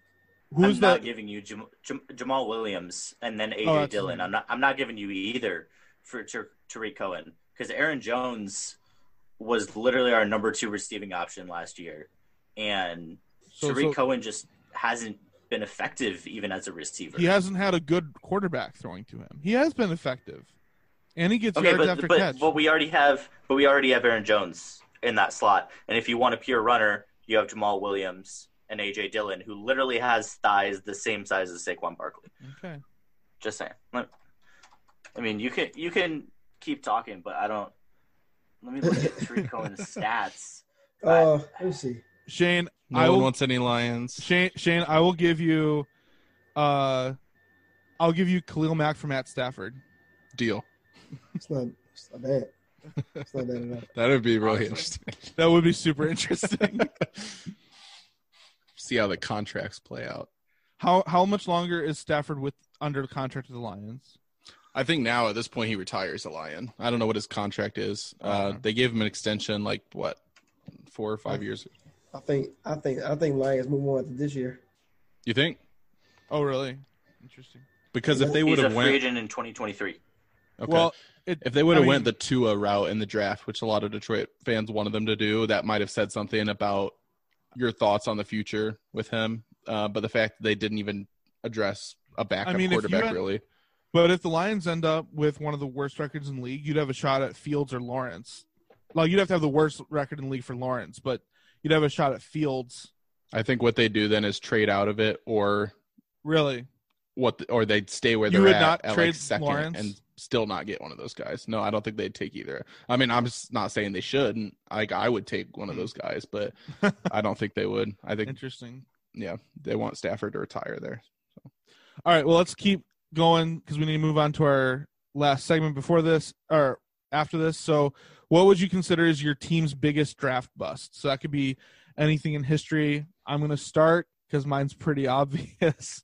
uh, it's going to be Mitchell Trubisky, not necessarily because I don't think the expectations for him were mainly high because leading up to that draft, a lot of analysts and scouts were putting him so high on the board, even though I think all along Deshaun Watson should have been the number one QB drafted.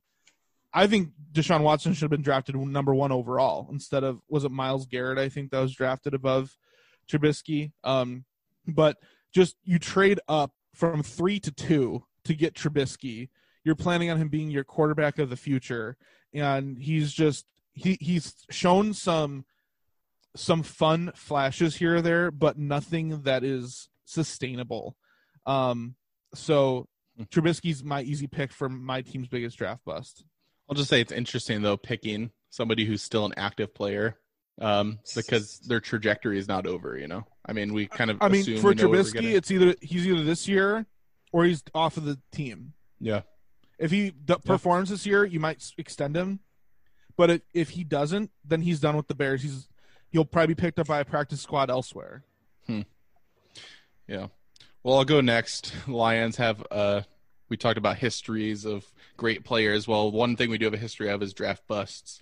Um and just bad selections overall. This one is one who CBS had done like worst draft picks of all time and this is named a lot as far as not just worst Lions picks, but some one of the worst draft picks ever, and it's Charles Rogers uh, in the early Hmm. 2000s. So this was he was the second overall pick in 2003. We knew we wanted to take a wide receiver. It was between him and Andre Johnson, who was probably going to be in the Hall of Fame, and we took Charles Rogers, who played in only 15 games um, before he left the NFL with injury issues, drug problems, um, just ouch, an immediate bust like within a season. While you have, and part of it is you see the players you could have taken instead. So um, that's top of the list for the Lions. Shane, that's that's uh, that's cute. Um, so so let me tell you the two people that the Packers missed out on with their bust in 1988, um, which was Tony Mandarich. Uh, they missed out on Barry Sanders and Deion Sanders Pretty good players. because they Sanders took, 2020. um, Yikes. Uh, but no, they, they missed out on those two guys because they picked an offensive lineman for whatever reason. And he only played three years with the team, which ended in his last game getting embarrassed by Reggie White so bad that the Packers signed Reggie White. So, I mean, with that, I appreciate the So service that worked out he for did. them, really. Yeah. I mean, that worked, but he was. He, Wow. could have had Barry Sanders or, or prime time. Yeah, well, if you, I mean, Barry Sanders, you'd have like we were just talking on a recent episode. Barry Sanders, Walter Payton, two of the best running backs in NFL history, and the Packers. When you think of their, I don't, I guess I don't know their older teams as much, but they don't have Yeah. quite the catalyst of running backs as other No, teams our- do. And to have a name like Barry Sanders, that would have really been something. And if you had We at least have a Brett- halfway decent offensive line, his stat line would have been so much better. We could have had Brett Favre and Barry Sanders at the same time. that would have been insane. You would have won multiple, yeah, Oh, yeah. Super Bowls. Yeah. Yeah. All right, uh, Keven, who's the Vikings' biggest draft bust? Uh, I got a few names, but I'm trying. I'm trying to figure out like, is it more of a bust because of what happened, like behind them, or like they didn't work out? Mhm. Because, for example, uh, drafting Treadwell, uh, was a bust, but because we signed an undrafted Thielen, and we signed, we drafted Diggs in the fifth round, it wasn't felt as bad. That makes Mhm. sense Okay. but then uh, I would I would say I would say probably 2000 uh, whatever year it was 11 when we drafted Christian Ponder. Um, that's just because you know we had our we, we, we really don't ever be in the chance have a chance to draft a top 10 person because even even the year that I thought we was gonna you know, we lost Sam Bradford uh, I thought oh this this is the perfect time to you know lose and go get a quarterback. Uh, we uh, we lost to Teddy, lost Teddy and lost Sam. Uh, we go 13 and 3 with Case Keenum. So, you know, it's just, we, never, we never really be up there. But Chris Ponder was the time we had a top 10 pick. Um, obviously, the other quarterbacks in that draft class wasn't good either. Uh, Blaine Gabbert, um, uh, Jake Locker. So I guess we would have missed regardless. Um, Interesting. We would have missed regardless, but that draft was crazy. You talk about Cam Newton, Von Miller, uh, AJ Green, Patrick Peterson, Julio Jones, and we walked away with Christian Ponder. like that just you know, JJ Watt was in that draft, Tyron Smith was in that draft, and we walked away with Christian Ponder. So I would say that one because that's one of the best drafts of all time, in my opinion. And- yeah, and that was the draft. The Bears drafted Shea McClellin. That was a. The only thing Shea McClellin ever did that was positive was breaking Aaron Rodgers' collarbone. Okay, buddy. Wow. well, you know, and then, then you know, I said well, Jay Locker and all that wasn't good, but Andy Dalton was on the board, so you know, Oh, at least we yeah. could have been solid, I guess. yeah. Well, speaking of busts, the last question for our hypotheticals is: Who on your team right now do you think will be Hall of Famer? So I think this will, I think probably for several of us, be easy. Um, so for me, I think just with career trajectory and the way things are going, Khalil Mack will be a Hall of Famer at least. At least if he can keep up. Some last year was a little bit of a down year for him, but if he can get back to the year before and every other year in his career before then, and keep kind of on that pace, he'll be a Hall of Famer. So that's my pick. Oh man, I feel like Stafford could have been with another team, but he just doesn't have the resume. You can't be a Hall of Famer and never win a playoff game as a quarterback. Hmm. Um, so I mean, the stats are there, but the resume is not. I don't think we have anybody who really Matt is on a Hall trajectory. coach. no, Okay. no. Um, so I mean, if I had to pick somebody, it'd be like one of our young players who still has a chance to build a legacy. Um, I see. Maybe like a, yeah, I don't know, DeAndre Swift or something. But yeah, nobody who I would, yeah, Yeah. think of now. All right. Rodgers. Yep. Yeah. Keven, I'm cur- I'm I'm actually most curious to hear about the Vikings, just because I know they have a lot of defensive stars. Mhm. So I guess who of I don't know if those that's the direction you're going, but who do you think will be the Hall of Famer? Uh, yeah, so I'm right down defense. Uh, Harrison Smith, I mentioned earlier. Uh, Oh, he, that's just, he got that. He got. I mean, he, like I said, if you look at his gameplay versus other like John Lynch's, the Polamalu's, he's right there with them on par. Um, I think I think Danielle Hunter has a great chance. Uh, like I said, 25 years old. All he was, he was the youngest player to ever get however many sacks it was. Um, last season he got that nod. So, I mean, the sky's the limit for him. And I think I think Eric Kendricks have a shot um, just because he, he's he's he's so good in pass coverage. He he's working on that trend right now. Uh, but to be a line to, for a linebacker to make it, it takes a lot, uh, in my Yeah. opinion. Multiple multiple All Pros. He only got one right now, so uh, it's gonna take a lot. Um, I w- I think Dalvin Cook has the talent to be a Hall of Famer, Hmm. but he won't sustain the the health. Yeah, running backs are hard, like Yeah. yeah, like Adrian Peterson. That's why his career looking back is so phenomenal. The fact that he's still running. Frank Gore is another one. The fact that he's still playing. Like you just don't get that kind of durability and consistent play from running backs anymore. Right, exactly. So I think he has the talent to do it, but he won't have the health to do it. Yeah. All right. Well, those were a lot of hypotheticals, but they're all very interesting, being NFC North specifically. So we're gonna kind of do quick fire through our weekly scorecast.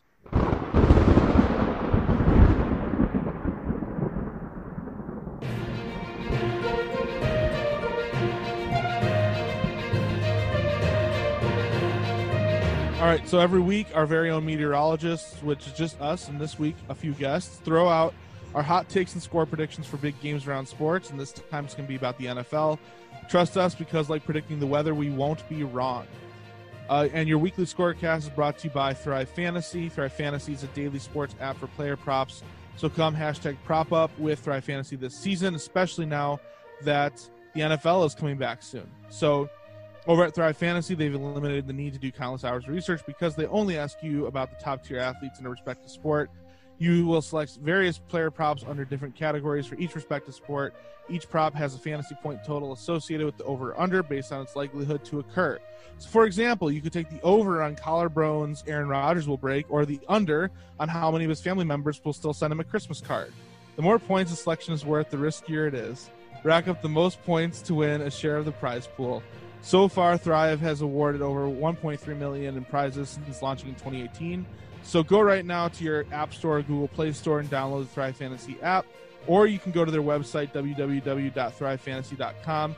Use our promo code FNFantasy when you sign up today, and you'll receive an instant $20 bonus on your first deposit of 20 or more. So sign up and prop up today. So we're doing all NFL.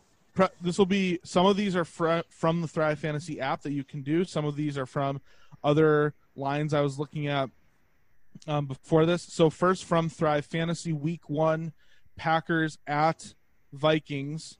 Um, the line is uh, Rodgers 263 and a half passing yards. Uh, the over is 95 points, under is 105 points. So basically, the under is a riskier pick. So what do you guys think? Do you think Aaron Rodgers will throw over or under 263 and a half passing yards week one? Under. Under. Under, yeah. New I would- offense, yeah. I would also go under just because from everything I've heard about Matt LaFleur, it's all very. It sounds like he's wanting to center a lot more on the run to benefit Rodgers. Is that correct, MJ? Yes. Okay. All right. Dalvin Cook, 77 and a half rushing yards, over 110, under 90. Over. Over. I would also go over, even though the Packers defense is very good. I would Keven? go. I'm gonna go under. Total different, but rushing. I'm gonna go under. Okay, yeah, his total impact. I like that. All right, Davante Adams, same game, same week, 0.5 receiving touchdown. So basically, will he have one or not? Over Over. is 125, Over. under is 75. Over. I think he Yeah. gets one. Yeah, I think he'll get at least one. I think he'll score. I think Aaron Jones will score. Not that Aaron Jones is in this. Anyway, uh, Adam Thielen, will he get a touchdown? Over 130, under 70. Under. I go over. I'm gonna go under. I think they'll score a few touchdowns, but different ways. Yeah, I I like Adam Thielen, but I think I'm gonna go under as well. And I think they're gonna your primary scorers are gonna be Dalvin Cook, and I don't know how else, but I I'm gonna go. I was thinking more Rudolph, I guess. I'm gonna go outside of Thielen. Um, all right, then the those there's a lot of Bear, uh, Packers and Vikings in the Thrive Fantasy. The only Bears one I could find was Allen Robinson when the Bears are at the Lions for point uh, for it, will he get a touchdown or not? Um, I though I think he obviously is capable of it and he's a favorite target. I think he's going to be a focus for the Lions, so I think Robinson will go under the touchdown total. I'm going over. Yeah, a lot depends on quarterback play too, but I'm gonna go over. But I think one is all he would get. MJ. Uh, yeah, I, am thinking under. Okay. All right. So then these those are the ones you can find in Thrive Fantasy listeners. If you want to place bets on that, you can do that now at Thrive Fantasy. Use our code FN Fantasy. Here are some other ones that I found. So Matt Stafford, these are season stats. Matthew Stafford, 26 and a half passing touchdowns. Over. Shane, what do you think? Over. If he stays healthy all year, to me this is an easy over. Easy, easy over. Yeah. Yep, exactly. Yeah, I'm thinking like It's fu- over. as 30. a Bears fan, that sounds like such a high number. So I'll trust you guys' expertise and go over. All right, Kirk Cousins, 25 and a half. Over. Over. Over. Yeah. Again, I'm going to defer to you guys because I just don't know what a good quarterback looks like. I'm going go with over. um, Ken, sorry, some of these I was trying to do more Lions since there's very little Lions stuff to pick from. Kenny Yeah. Gall- Kenny Golladay, 69 and a half receptions. Nice. Over. I'm gonna go. Yeah, over. I mean, there's gonna be a lot of. I mean, Stafford gonna go spreads the ball around. You got a tight end who's gonna take a lot of catches. Marvin Jones is still Marvin there, but Jones, yeah. uh, Kenny Kenny Golladay could be one of the best ten receivers in the league in the next couple of years. I think. At least he has the talent. He will be for fantasy for sure. for fantasy for sure. So pretty much anything that deals with stats, uh, whether it translates to wins or not, I'm gonna go over. So yeah, I'm gonna, I'm gonna go under, but I'm with you. I'm, I'm on the Kenny get uh, Golladay hy- hype train. Well, to continue the Kenny Golladay train, seven and a half touchdowns, for, receiving touchdowns for the year. To that me- seems like over to me. that's I'm one over. where I almost want to find this line and put money on it right now because Yeah. this is like This a disrespectfully low number. I think. I think gonna go under. My, Mm. I think this was DraftKings actually. So Shane, Again. I wonder how much they're building in Stafford's health with that because I'd have to look and see what his stats were He- with the backup I was quarterbacks saying, last he, he year. had but- he had double digit last year, so yeah. and we didn't have Stafford anybody missed- throwing. We had our third string and fourth string quarterbacks throwing the ball, so that's an easy over to me. All right, and then the last player we have is Aaron Jones for the season, 950 and a half rushing yards, over or under. So Mm. it's interesting thinking season wise wise because I don't know exactly what the Packers' schedule is. I'm going under. But yeah, the main re- yeah, I was thinking under also. What was his total last season, MJ? I want to Yeah. say it broke a thousand. he broke a thousand barely, but he broke it. Oh, okay. Right. So yeah, he barely broke a thousand last year. They have AJ Dillon now, who I think is going to get a really big role. I know a lot of Mm. uh, people are high on him just from what I've heard from people watching camp, from what I've seen of him in camp. He is just a beast of a guy. I think Aaron Jones is going to get, if we're talking total yards, he'll easily clear 1,500 total yards, if not push 2,000, in my opinion, because he's Hmm. basically going to be our number Your two receiver. Yeah. Yeah, but I think that in order to get him more receiving action, they're going to give him a little bit less touches, uh, fewer touches. Sorry, English teacher. Um, give him a cu- cu- couple fewer touches and uh, go more receiving. So I'm going to go under on that. So yeah, I said under. Keven, did you say under? Yeah, I'm going under. Okay. I'm gonna go over, but just barely, and for a lot of the reasons MJ said. Uh, if he Alright. does, it's just gonna barely break it, I think. But Cool. Well, let's get into the games then. Uh, Bears at Lions. Lions are the favorite. Uh, if I'm reading that right, I'm newer to gambling. but yeah, I think I'm reading that Bears right. are getting points. Or is yeah. is the point spread Yeah. one five, one point five? Yeah. Are the, The Lions minus one point five? No. the point spread is saying the the score difference will be by one and a half points. But the Lions are favored by that, right? Yes. I got which you. mean which means the Bears are favorite. So I'm gonna take the Bears because it's only 1.5. You get three for being home. So Oh, that's right. Yep. so you I forgot about the. That's right. Mhm. They're basically Which- saying Bears gonna win. I wonder if that's the same this year without like is home field advantage counted the same? It's yeah, I'd be interested to see how they did. You do still have the travel that you have to do, but Travel, Yeah. different different turfs, and yeah. I'm surprised Um, the Lions are giving points, even being the home team. Um, I personally am going to pick. I I mean, obviously I'm a Bears fan, but I am going to pick the Bears to win because whether you have Foles or Trubisky, Trubisky's best games are against the Lions. Um, statistically, I think Trubisky will start and will show out against the Lions, and everybody's going to be drinking the Kool Aid here in Chicago, probably up up through like week seven when he has like a really bad game. Um, but I'm going to pick the Bears to win. yeah, I will too, but I think it's close. Um, yeah, two or three point win, but they'll cover the spread, or they're Okay. getting points. So I guess yeah, Total points 44. What do you think? Over or under? Under. under. I think under as well with the with the Bears and Lions. uh, I'm gonna go over. All right, I like it. All right, Packers at Vikings. So help me out here. So because again, Vikings new- are favored. It looks like by three. well, but three is for the home advan home field, right? So it's a push basically. Uh, well, Well, it's still always, the number you're picking I'm against, always right? going to go Minnesota at home. So we usually win at home. They usually win at home. when we Yeah, yeah, yeah. I agree. Yeah, I think I'm gonna go with Minnesota as well. I think I I don't know. I think especially with how how do you pronounce the Yannick what Nga- Ngakoue? Ngakoue. Ngakoue. With his, with his addition, I think that's going to give an extra like jolt to the Vikings coming out the gate. So I think that'll make a big difference there. Yeah, Vikings are my pick too. Um, well, we'll get to predictions, but yeah, I think they win this game. Yeah. Cool. All right, in total points 46. I Easy think under. yeah, I was going to go under on that Yep. too. for sure. Uh, all right, NFC North prediction. And by the way, if you thought all those points are bad, those are live things. I did not come up with those. So if you thought those were uninteresting, anyway. NFC North the way- predictions. By Yeah, the way, ahead. Kyle, I I only have four minutes before All I have to leave. All right, cool. Let's do it. Then let's let's do NFC North predictions and we'll move on. So, what's your predictions for the standings?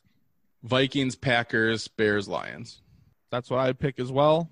Uh, I got I got the I got a tie actually for Vikings and Packers. I don't know how the the uh, tiebreaker going to work, but I have both of them eleven and five. Uh, Bears Bears about eight and eight, and Lions about six and ten, seven and nine. Interesting. Yeah, I, I would have my. I guess when I said Vikings, Packers, Bears, Lions, I have the Vikings making the playoffs as the division winner, and Packers making the playoffs as a wild card. So, MJ, you're the Packers fan. I still think that Packers have the more talented roster. I think the biggest thing the Vikings have been helped by in the last couple of years is not having injuries. Um, they've barely had any weeks in the last two seasons where they've lost any starters at all, and the Packers have been just destroyed by injuries in the last two years, as they have been the last 10 years. Um, and I could go on a rant about the medical stuff and stuff like that. Um, but I would be shocked if the Vikings can pull off a third straight season without a major injury that kind of derails their season. Um, so I'm going to go. Pack. I mean, I still think the Vikings will be good. I'll go Packers 11 and 5, Vikings 10 and 6, Bears 7 and 9, Lions 5 and 11. All right. Well, we're gonna do our plugs now. Freshness day and night. Freshness with the light. Plug it in, plug it in. So first, let's get Keven and MJ stuff. Thank you guys so much for coming on the show. Where can Yeah. everyone find all of your info? MJ, you have to go first, so why don't you start? Okay. Yeah. So I do a lot of stuff, way more things than you guys want to hear um, on Kyle and Shane's podcast. So you can go to mjhurleysports.com. You can find the two podcasts that I host there, all of the writing that I do, all the YouTube videos I make, the live show I have every Thursday. Um, I, I think that's all. Um, you can follow me on Twitter at mjhurley47. Um, you can find the links in my website, my bio there, and then you can find all of the reporting I do for the A's and the XFL on my Twitter. Awesome. So thank you so much, MJ, for coming on. I understand you need to go, so you can go ahead and go. Yep. Talk to you later, All gentlemen. right. Thanks, All right, MJ. See ya. All right, Keven. So, uh, yeah, let, let our listeners know where they can find you and uh, everything you do. Uh, yeah, so you can find us on the Preach Kev Preach uh, with Rashad podcast. Uh, one half of the prophets. That's that's what we go by. Um, uh, you can find us on Unwrapped Sports and 12 Ounce Sports. Uh, we go live uh, uh, with Unwrap on Tuesdays at nine, and then we go live on 12 Ounce Sports uh, on Twitter Facebook, whatever, uh, at 7 p.m. You know, Eastern Time. All this is Eastern Time on Thursdays. Uh, those are two live shows. Our podcast come out every Friday. Uh, right now, we do our own division of breakdown. So, uh, uh, so uh, you know, we're going through that stages, but that's really maybe you can find us. You can find it also preachkevpreach.com. We got a few articles out there as well. Awesome. With those names, unwrapped and 12 ounce, I'm just guessing is it like boxing? Uh, uh Unwrapped Not is it, it, it is uh, networks. Uh, Cool. twelve ounce is uh, ra- like a radio show uh, virtually. Uh, now Unwrapped they have different things. They have fighting, boxing, football, basketball, different things. Cool. We just part of their show. So. And I was going to ask you on, on Preach Kev Preach, do you guys do primarily football or do you guys do other sports too or what's your jive Uh, there? we we're we're uh, mainly basketball and football. Uh, Okay. You know, you know, obviously we should shout out uh, major accomplishments from baseball, tennis, golf, and all stuff, but mainly basketball and football. Gotcha. Who's your basketball team? Uh, I am a Lakers fan, uh, but uh, you know, since uh, since Kobe had retired, uh, RIP, uh, I'm, I'm mostly, I, you know, obviously I cheer for the Lakers, but you know, I also like to see uh, players win, who I want, you know, who are my favorite players, who I want them to win and stuff like that. But You just love purple and yellow. yeah, It's it's, a, you know, it is a strong coincidence, you know. Yeah. So, That's fine. Awesome. Cool. Awesome. Well, uh, at this point, Keven, do you want to stay on or do you do you want to go ahead and go? We don't have that much left, or whatever you yeah, I want to gotta do. go. It's uh, eleven o'clock here. Oh, Yeah. I'm sorry. I didn't realize you're on Eastern time. Yeah, it's all My good. fault. Well, yeah, All right, so thank you so much coming for coming on. Appreciate it. All right. Good riddance. Let's get rid of those winners. Back to our losing, frustrated ways. Yeah. Ugh. Anyway, the other things to plug, as always, for Shoot Your Shot Sports, you guys know, is Frustration Nation on Tuesdays and Thursdays. On Wednesdays, you have Off the Cuff with Richie Chicago and Jimbo Slice. At Wednesday on the evening is Dad Bod Central at 8.30 Central Time. Uh, this week is going to start, uh, for the first time, it's going to be on Facebook Live. So we're I think it will still be posted on Twitch maybe later, uh, but we're going to start. We're going to try something different, doing it on Facebook Live instead. So be looking for us there. And then on Saturdays is Big Daddy Juice Power Hour at 8:30 p.m. Central. All right. So after basically hearing MJ and Keven talk about how great their teams are going to be, we'd have nothing much left to go off of. Do you have any silver lining? yeah.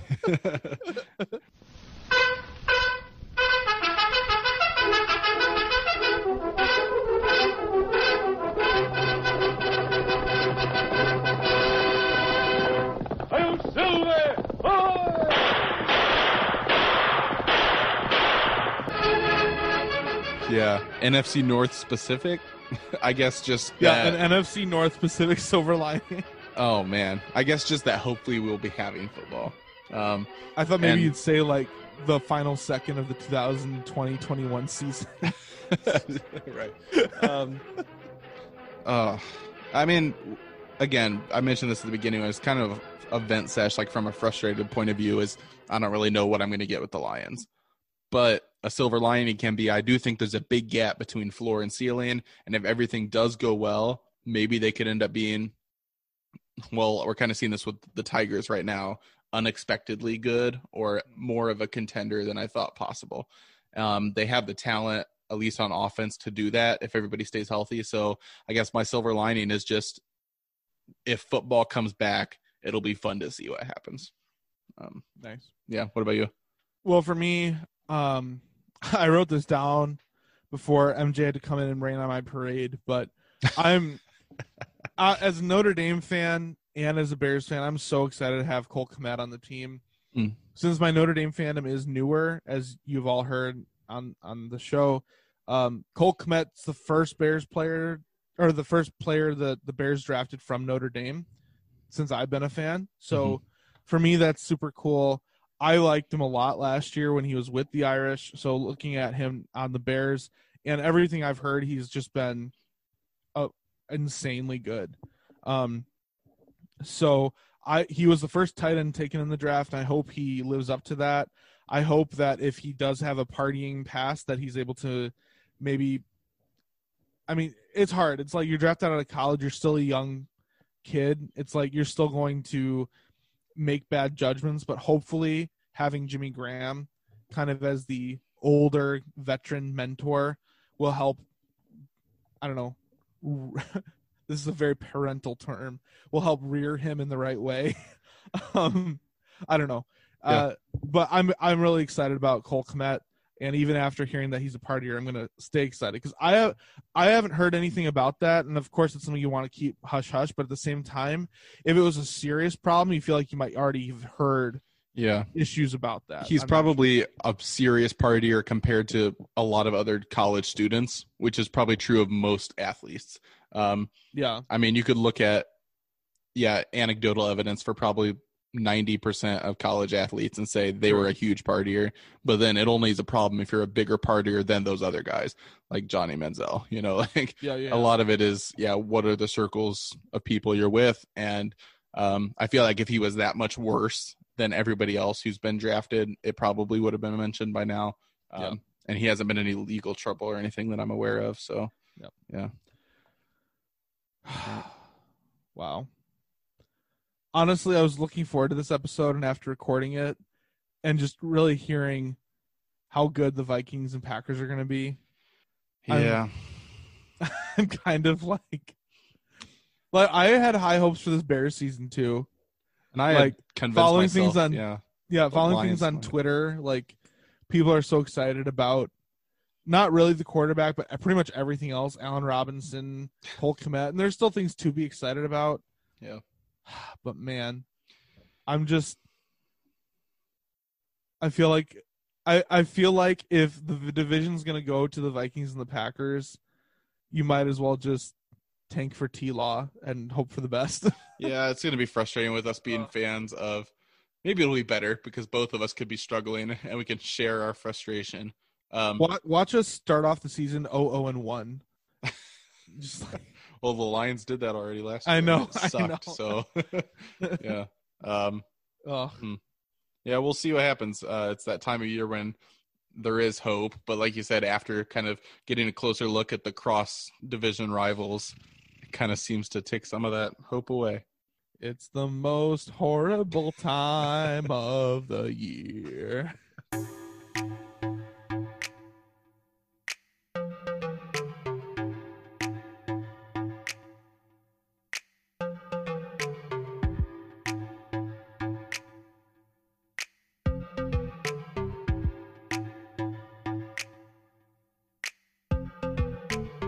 that is what we're frustrated about today.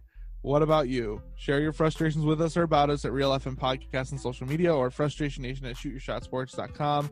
Go voice your frustrations and leave us a review. And if you're frustrated that this episode is over because you want to hear more, be sure to look for new episodes every Tuesday and Thursday everywhere you can get podcasts and be sure to subscribe. If you get as frustrated as we do or you just enjoy hearing us gab, consider supporting the show on Patreon for a monthly subscription or Venmo tip jar for a one-time donation. Every little bit helps even one dollar, which is one dollar more than how much Mitchell Trubisky's extension with the Chicago Bears will be worth, makes a big difference for us. We appreciate the support. Now get out there and frustrate the hate. So you don't think there's any chance he's extended? I'm staying hopeful. Um, You think he'd have to start the whole year to be extended? no, but he's going to have to finish it. Like if they it it will not work as a situation if Mitch starts then gets pulled for Foles. It's gonna the only oppor- the only way that it works with Mitch starting but not playing every game is if Mitch gets injured and Foles comes in, and then the job goes back to Mitch. It, Hmm. Like that's the only that's the only way I see it. I Yeah. I don't think the Bears need to make the playoffs in order for Mitch to get extended. Some people think that. Hmm. I don't think that. I think if I think Mitchell Trubisky needs to be the same level that he was in 2018. Right. And to extend him, it's not like you need to give him a six year deal. You could just give him a two year or something. Even an- another single year or franchise. I don't know if you can franchise him or not. I think you. I think because that you didn't sign him to the f- five year, the, or the fifth year extension or whatever. I think that after this year you would be stuck with a franchise tag, which is also not ideal. So it's like to me, Mhm. he really has to show out. Um, and there's been some reports like Cordarrelle Patterson of the Bears. He's come out and said that that Trubisky is like going off. Hmm. Uh, it's interesting because it's like I haven't. Uh, every reporter I've seen has basically said Foles has had bad days, but overall has been better than Trubisky. So you have reporters saying that, and you have the players saying Trubisky, but how much of that is the players just preferring Trubisky? I I don't know. I know that Trubisky can be flashier. Like Foles doesn't have the like long balls in him that Trubisky does, if you know what I mean. And yeah, maybe in, without the pressure of it being a live game, maybe he's one of those guys where the pressure does get to him. Um, and so yeah, maybe with it being camp and it's just physical skills showing, maybe that is more impressive than Foles. I don't know. I just I'm trying to think of something funny to put at the end here, and I'm just like paranoid about the Bears now. Or not paranoid, I'm just annoyed. just Yeah. uh I guess you can only be so paranoid when you have low expectations. Yeah. Like for me, I'm not concerned because like I don't expect. yeah, them to may, do- like I said, may may there's certain pieces I'm so excited about. It's just when you look at the when the quarterback really, if we had anybody else at quarterback, I'd be excited for the season. And really, Yeah. Foles, I think could be really good. Um, I just don't know. It's hard because because Foles in Kansas City, Foles in Jacksonville. Whenever he started a season, and I know last year he was injured, but it's never gone well. It's only ever gone well in Philly when he comes in at the end of the season during because of an injury. goes on a magic Yeah. run. So for me, it's like that's even more evidence as to why Trubisky's going to start. I mean, for one, you want your youngest guy to succeed because he's the one that he's the best option. If, if w- It's better for your franchise if one, guy, yeah. you all of a sudden get credit for that draft pick and saying, "Oh, look, Mhm. I had you know, I I knew this was going to happen," kind of thing that he was going to develop. Two, he's like 25 or 26 so he he comes out and plays really well guess what you can now use him for your franchise for the next decade you know It- like he's obviously the best option Foles who's already like 32 or whatever Mhm. so that's why I guess this year is so this year to me is Trubisky or bust because it's like with Hmm. Foles or Trubisky, even though Foles I know was the Eagles quarterback when they won, I don't really think the Bears can win the Super Bowl with Foles. I don't. Th- I just don't. I don't think they can. Maybe they'll surprise me, but to me, it's like if it's if Foles can't win the Super Bowl, then it's all up to Trubisky. Can Trubisky perform or not? Because Foles is not the quarterback of the future. The Bears don't have to pick up his option next year. Trubisky, Mhm. same thing. They don't have to pick up his option next year. So it's like either Trubisky needs to play well to be our quarterback of the future, or the season just needs to go horribly enough that you can get a good quarterback in the draft. I don't know who else will be Yeah. after uh, Lawrence and Fields, but that would be worth getting. Hmm. But because a lot of the bad teams have quarterbacks. It seems like that'll be interesting. you think so? Yeah. Well, let's think. I mean, like, who are the teams who I think are going to be really bad next year? Jacksonville. They have Minshew, Who- but is Minshew really? Yeah. Like again, like you you said you would you said you think they would not take Lawrence because of Stafford. The Yeah, You said that. Yeah, I don't think they would. And a lot of it's just to me, the, knowing to our me, ownership. everything that everybody says about Lawrence, and even if you just watch him play, I almost no matter who ends up at the with the number one pick, I would almost just guaranteed take Lawrence. Like even if you have a quarterback, I'm taking Lawrence. Yeah. I don't think there's anybody that could be more valuable in the draft next year probably than Lawrence to take number one. Depending on how the season goes, maybe, but yeah. What season? No. Yeah, if we don't have a season, Then Lawrence for sure. It might be yeah. better for his draft stock actually because he's already a lock for number one. best I don't know. quarterback. I Huh. Yeah, it's interest. It's interesting. Well, here's here like here's a team. I don't think they'll end up in a place to draft Lawrence, but here's a team that be that's going to be interesting is the Patriots because you've finally Yeah. broken up Tom and Bill, and so now you have Yep. Cam, or is it Josh Stidham is the Yeah, other guy, and he's Is hurt he hurt? now, So it's Cam then. So Yeah. Cam Newton Yeah. is your starter. Um, oh, That's a lot of people think they might go. Apparently, there was a report that came out today that said the Bears and Patriots are, are the main two people that would sign Yep. Fournette. Um, and Hmm. Belichick is the type of person that would for sure sign Fournette. Yeah, It's interesting. This is gonna be an interesting year for the Patriots. I think they're over under. I don't know if it's a Vegas over under, but it's the most recent one I saw was like ten wins. And to me, I, I would would, absolutely take Yeah. the under. Yeah, I I feel like they could be like a seven win team next year. I think that the that Buffalo probably wins that division Yeah, pretty comfortably. Buffalo. Yeah, I I think I think don't know. if if if Darnold doesn't get mono this year, I think the Jets could make a push for the second in that division. Probably not. Pl- probably cool. not I playoffs. would. I don't think, but I think they could make second. I think you'll end up with the. They just don't have enough other pieces. Yeah, I think you'll end up with the Bills at like twelve and 4, 11 and five. And the next team will be like nine yeah, wins. and that'll either be the Yeah. Patriots or the Jets. I'd probably say Patriots just give because of Belichick, and I think that Newton still Yeah. has Something something yeah. left to give. But his best years are obviously And behind I, him. I, I so like I don't know. I like Tua, but I don't think he's going to be able to change the Dolphins immediately. See, that's the kind of thing where what's so frustrating as Lions and Bears fans is we look at our preview and look at the other teams in our division. If either of us were in that division, I would feel a lot more optimistic because it feels like your margin for error is a lot. oh, like in in Like, the AFC w- East. Oh yeah, Yeah, or yeah, if I was like, oh, okay, we have to beat, if we have to beat out the, the Patriots, the Jets, and the current Patriots, the Jets, and the Bills, Dolphins. I would actually, yeah, I wouldn't say that I think the Lions are a lock to go to the playoffs, but I would say there's a real chance Yeah. they could.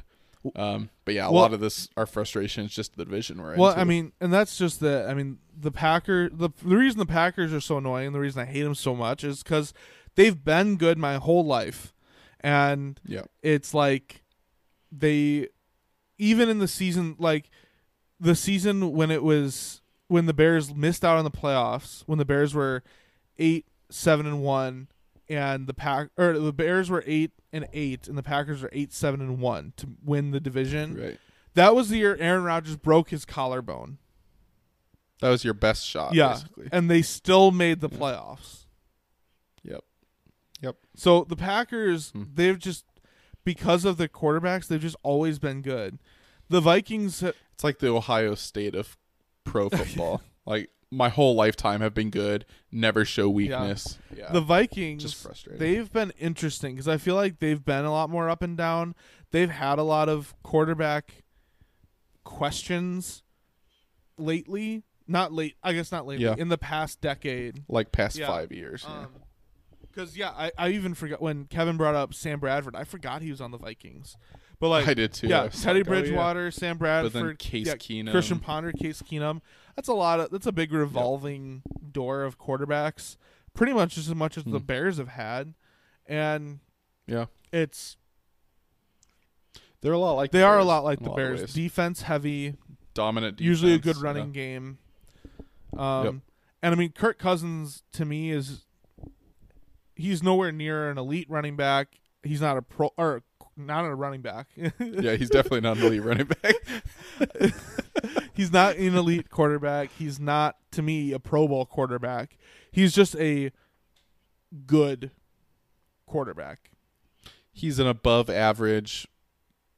Yeah, Like yeah, to don't me if we rank if we rank QBs, I'd probably put him in the ten to fifteen range. to be honest with you, ranking QBs in the division, if you have a, a fully healthy Stafford, I'm gonna give it to Stafford this year as the best quarterback. Oh, for sure. Just because Rodgers is a- on the way down, more or less. Oh, you're saying best? I was saying no, definitely. Oh no, I'm saying Cousins. best in Um, the division. I think If not this year, I think he'll be best starting next Kevin year. Love is the or not Kevin Love. Wow, Jordan Love. Kevin. well, Well, there's the funny ending I needed. there you go. Yeah, that works.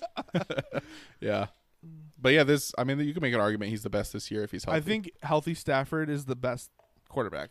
healthy Stafford was a monster. The la- the first few games of Oh, last yeah. season, he looked like an MVP. I remember. I remember watch because I making crazy throws, dropping like four touchdowns a game. Yeah. Well, because early on in the season, because the Bears had such a good season the year before, the Bears had a bunch of primetime games.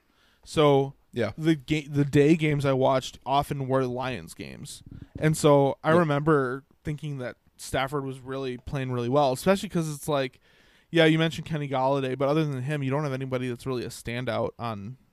No, and you almost beat the Chiefs. Right. You almost beat the Packers. You know, the first game was rough against Arizona, but I mean, you look good and yeah those first few. So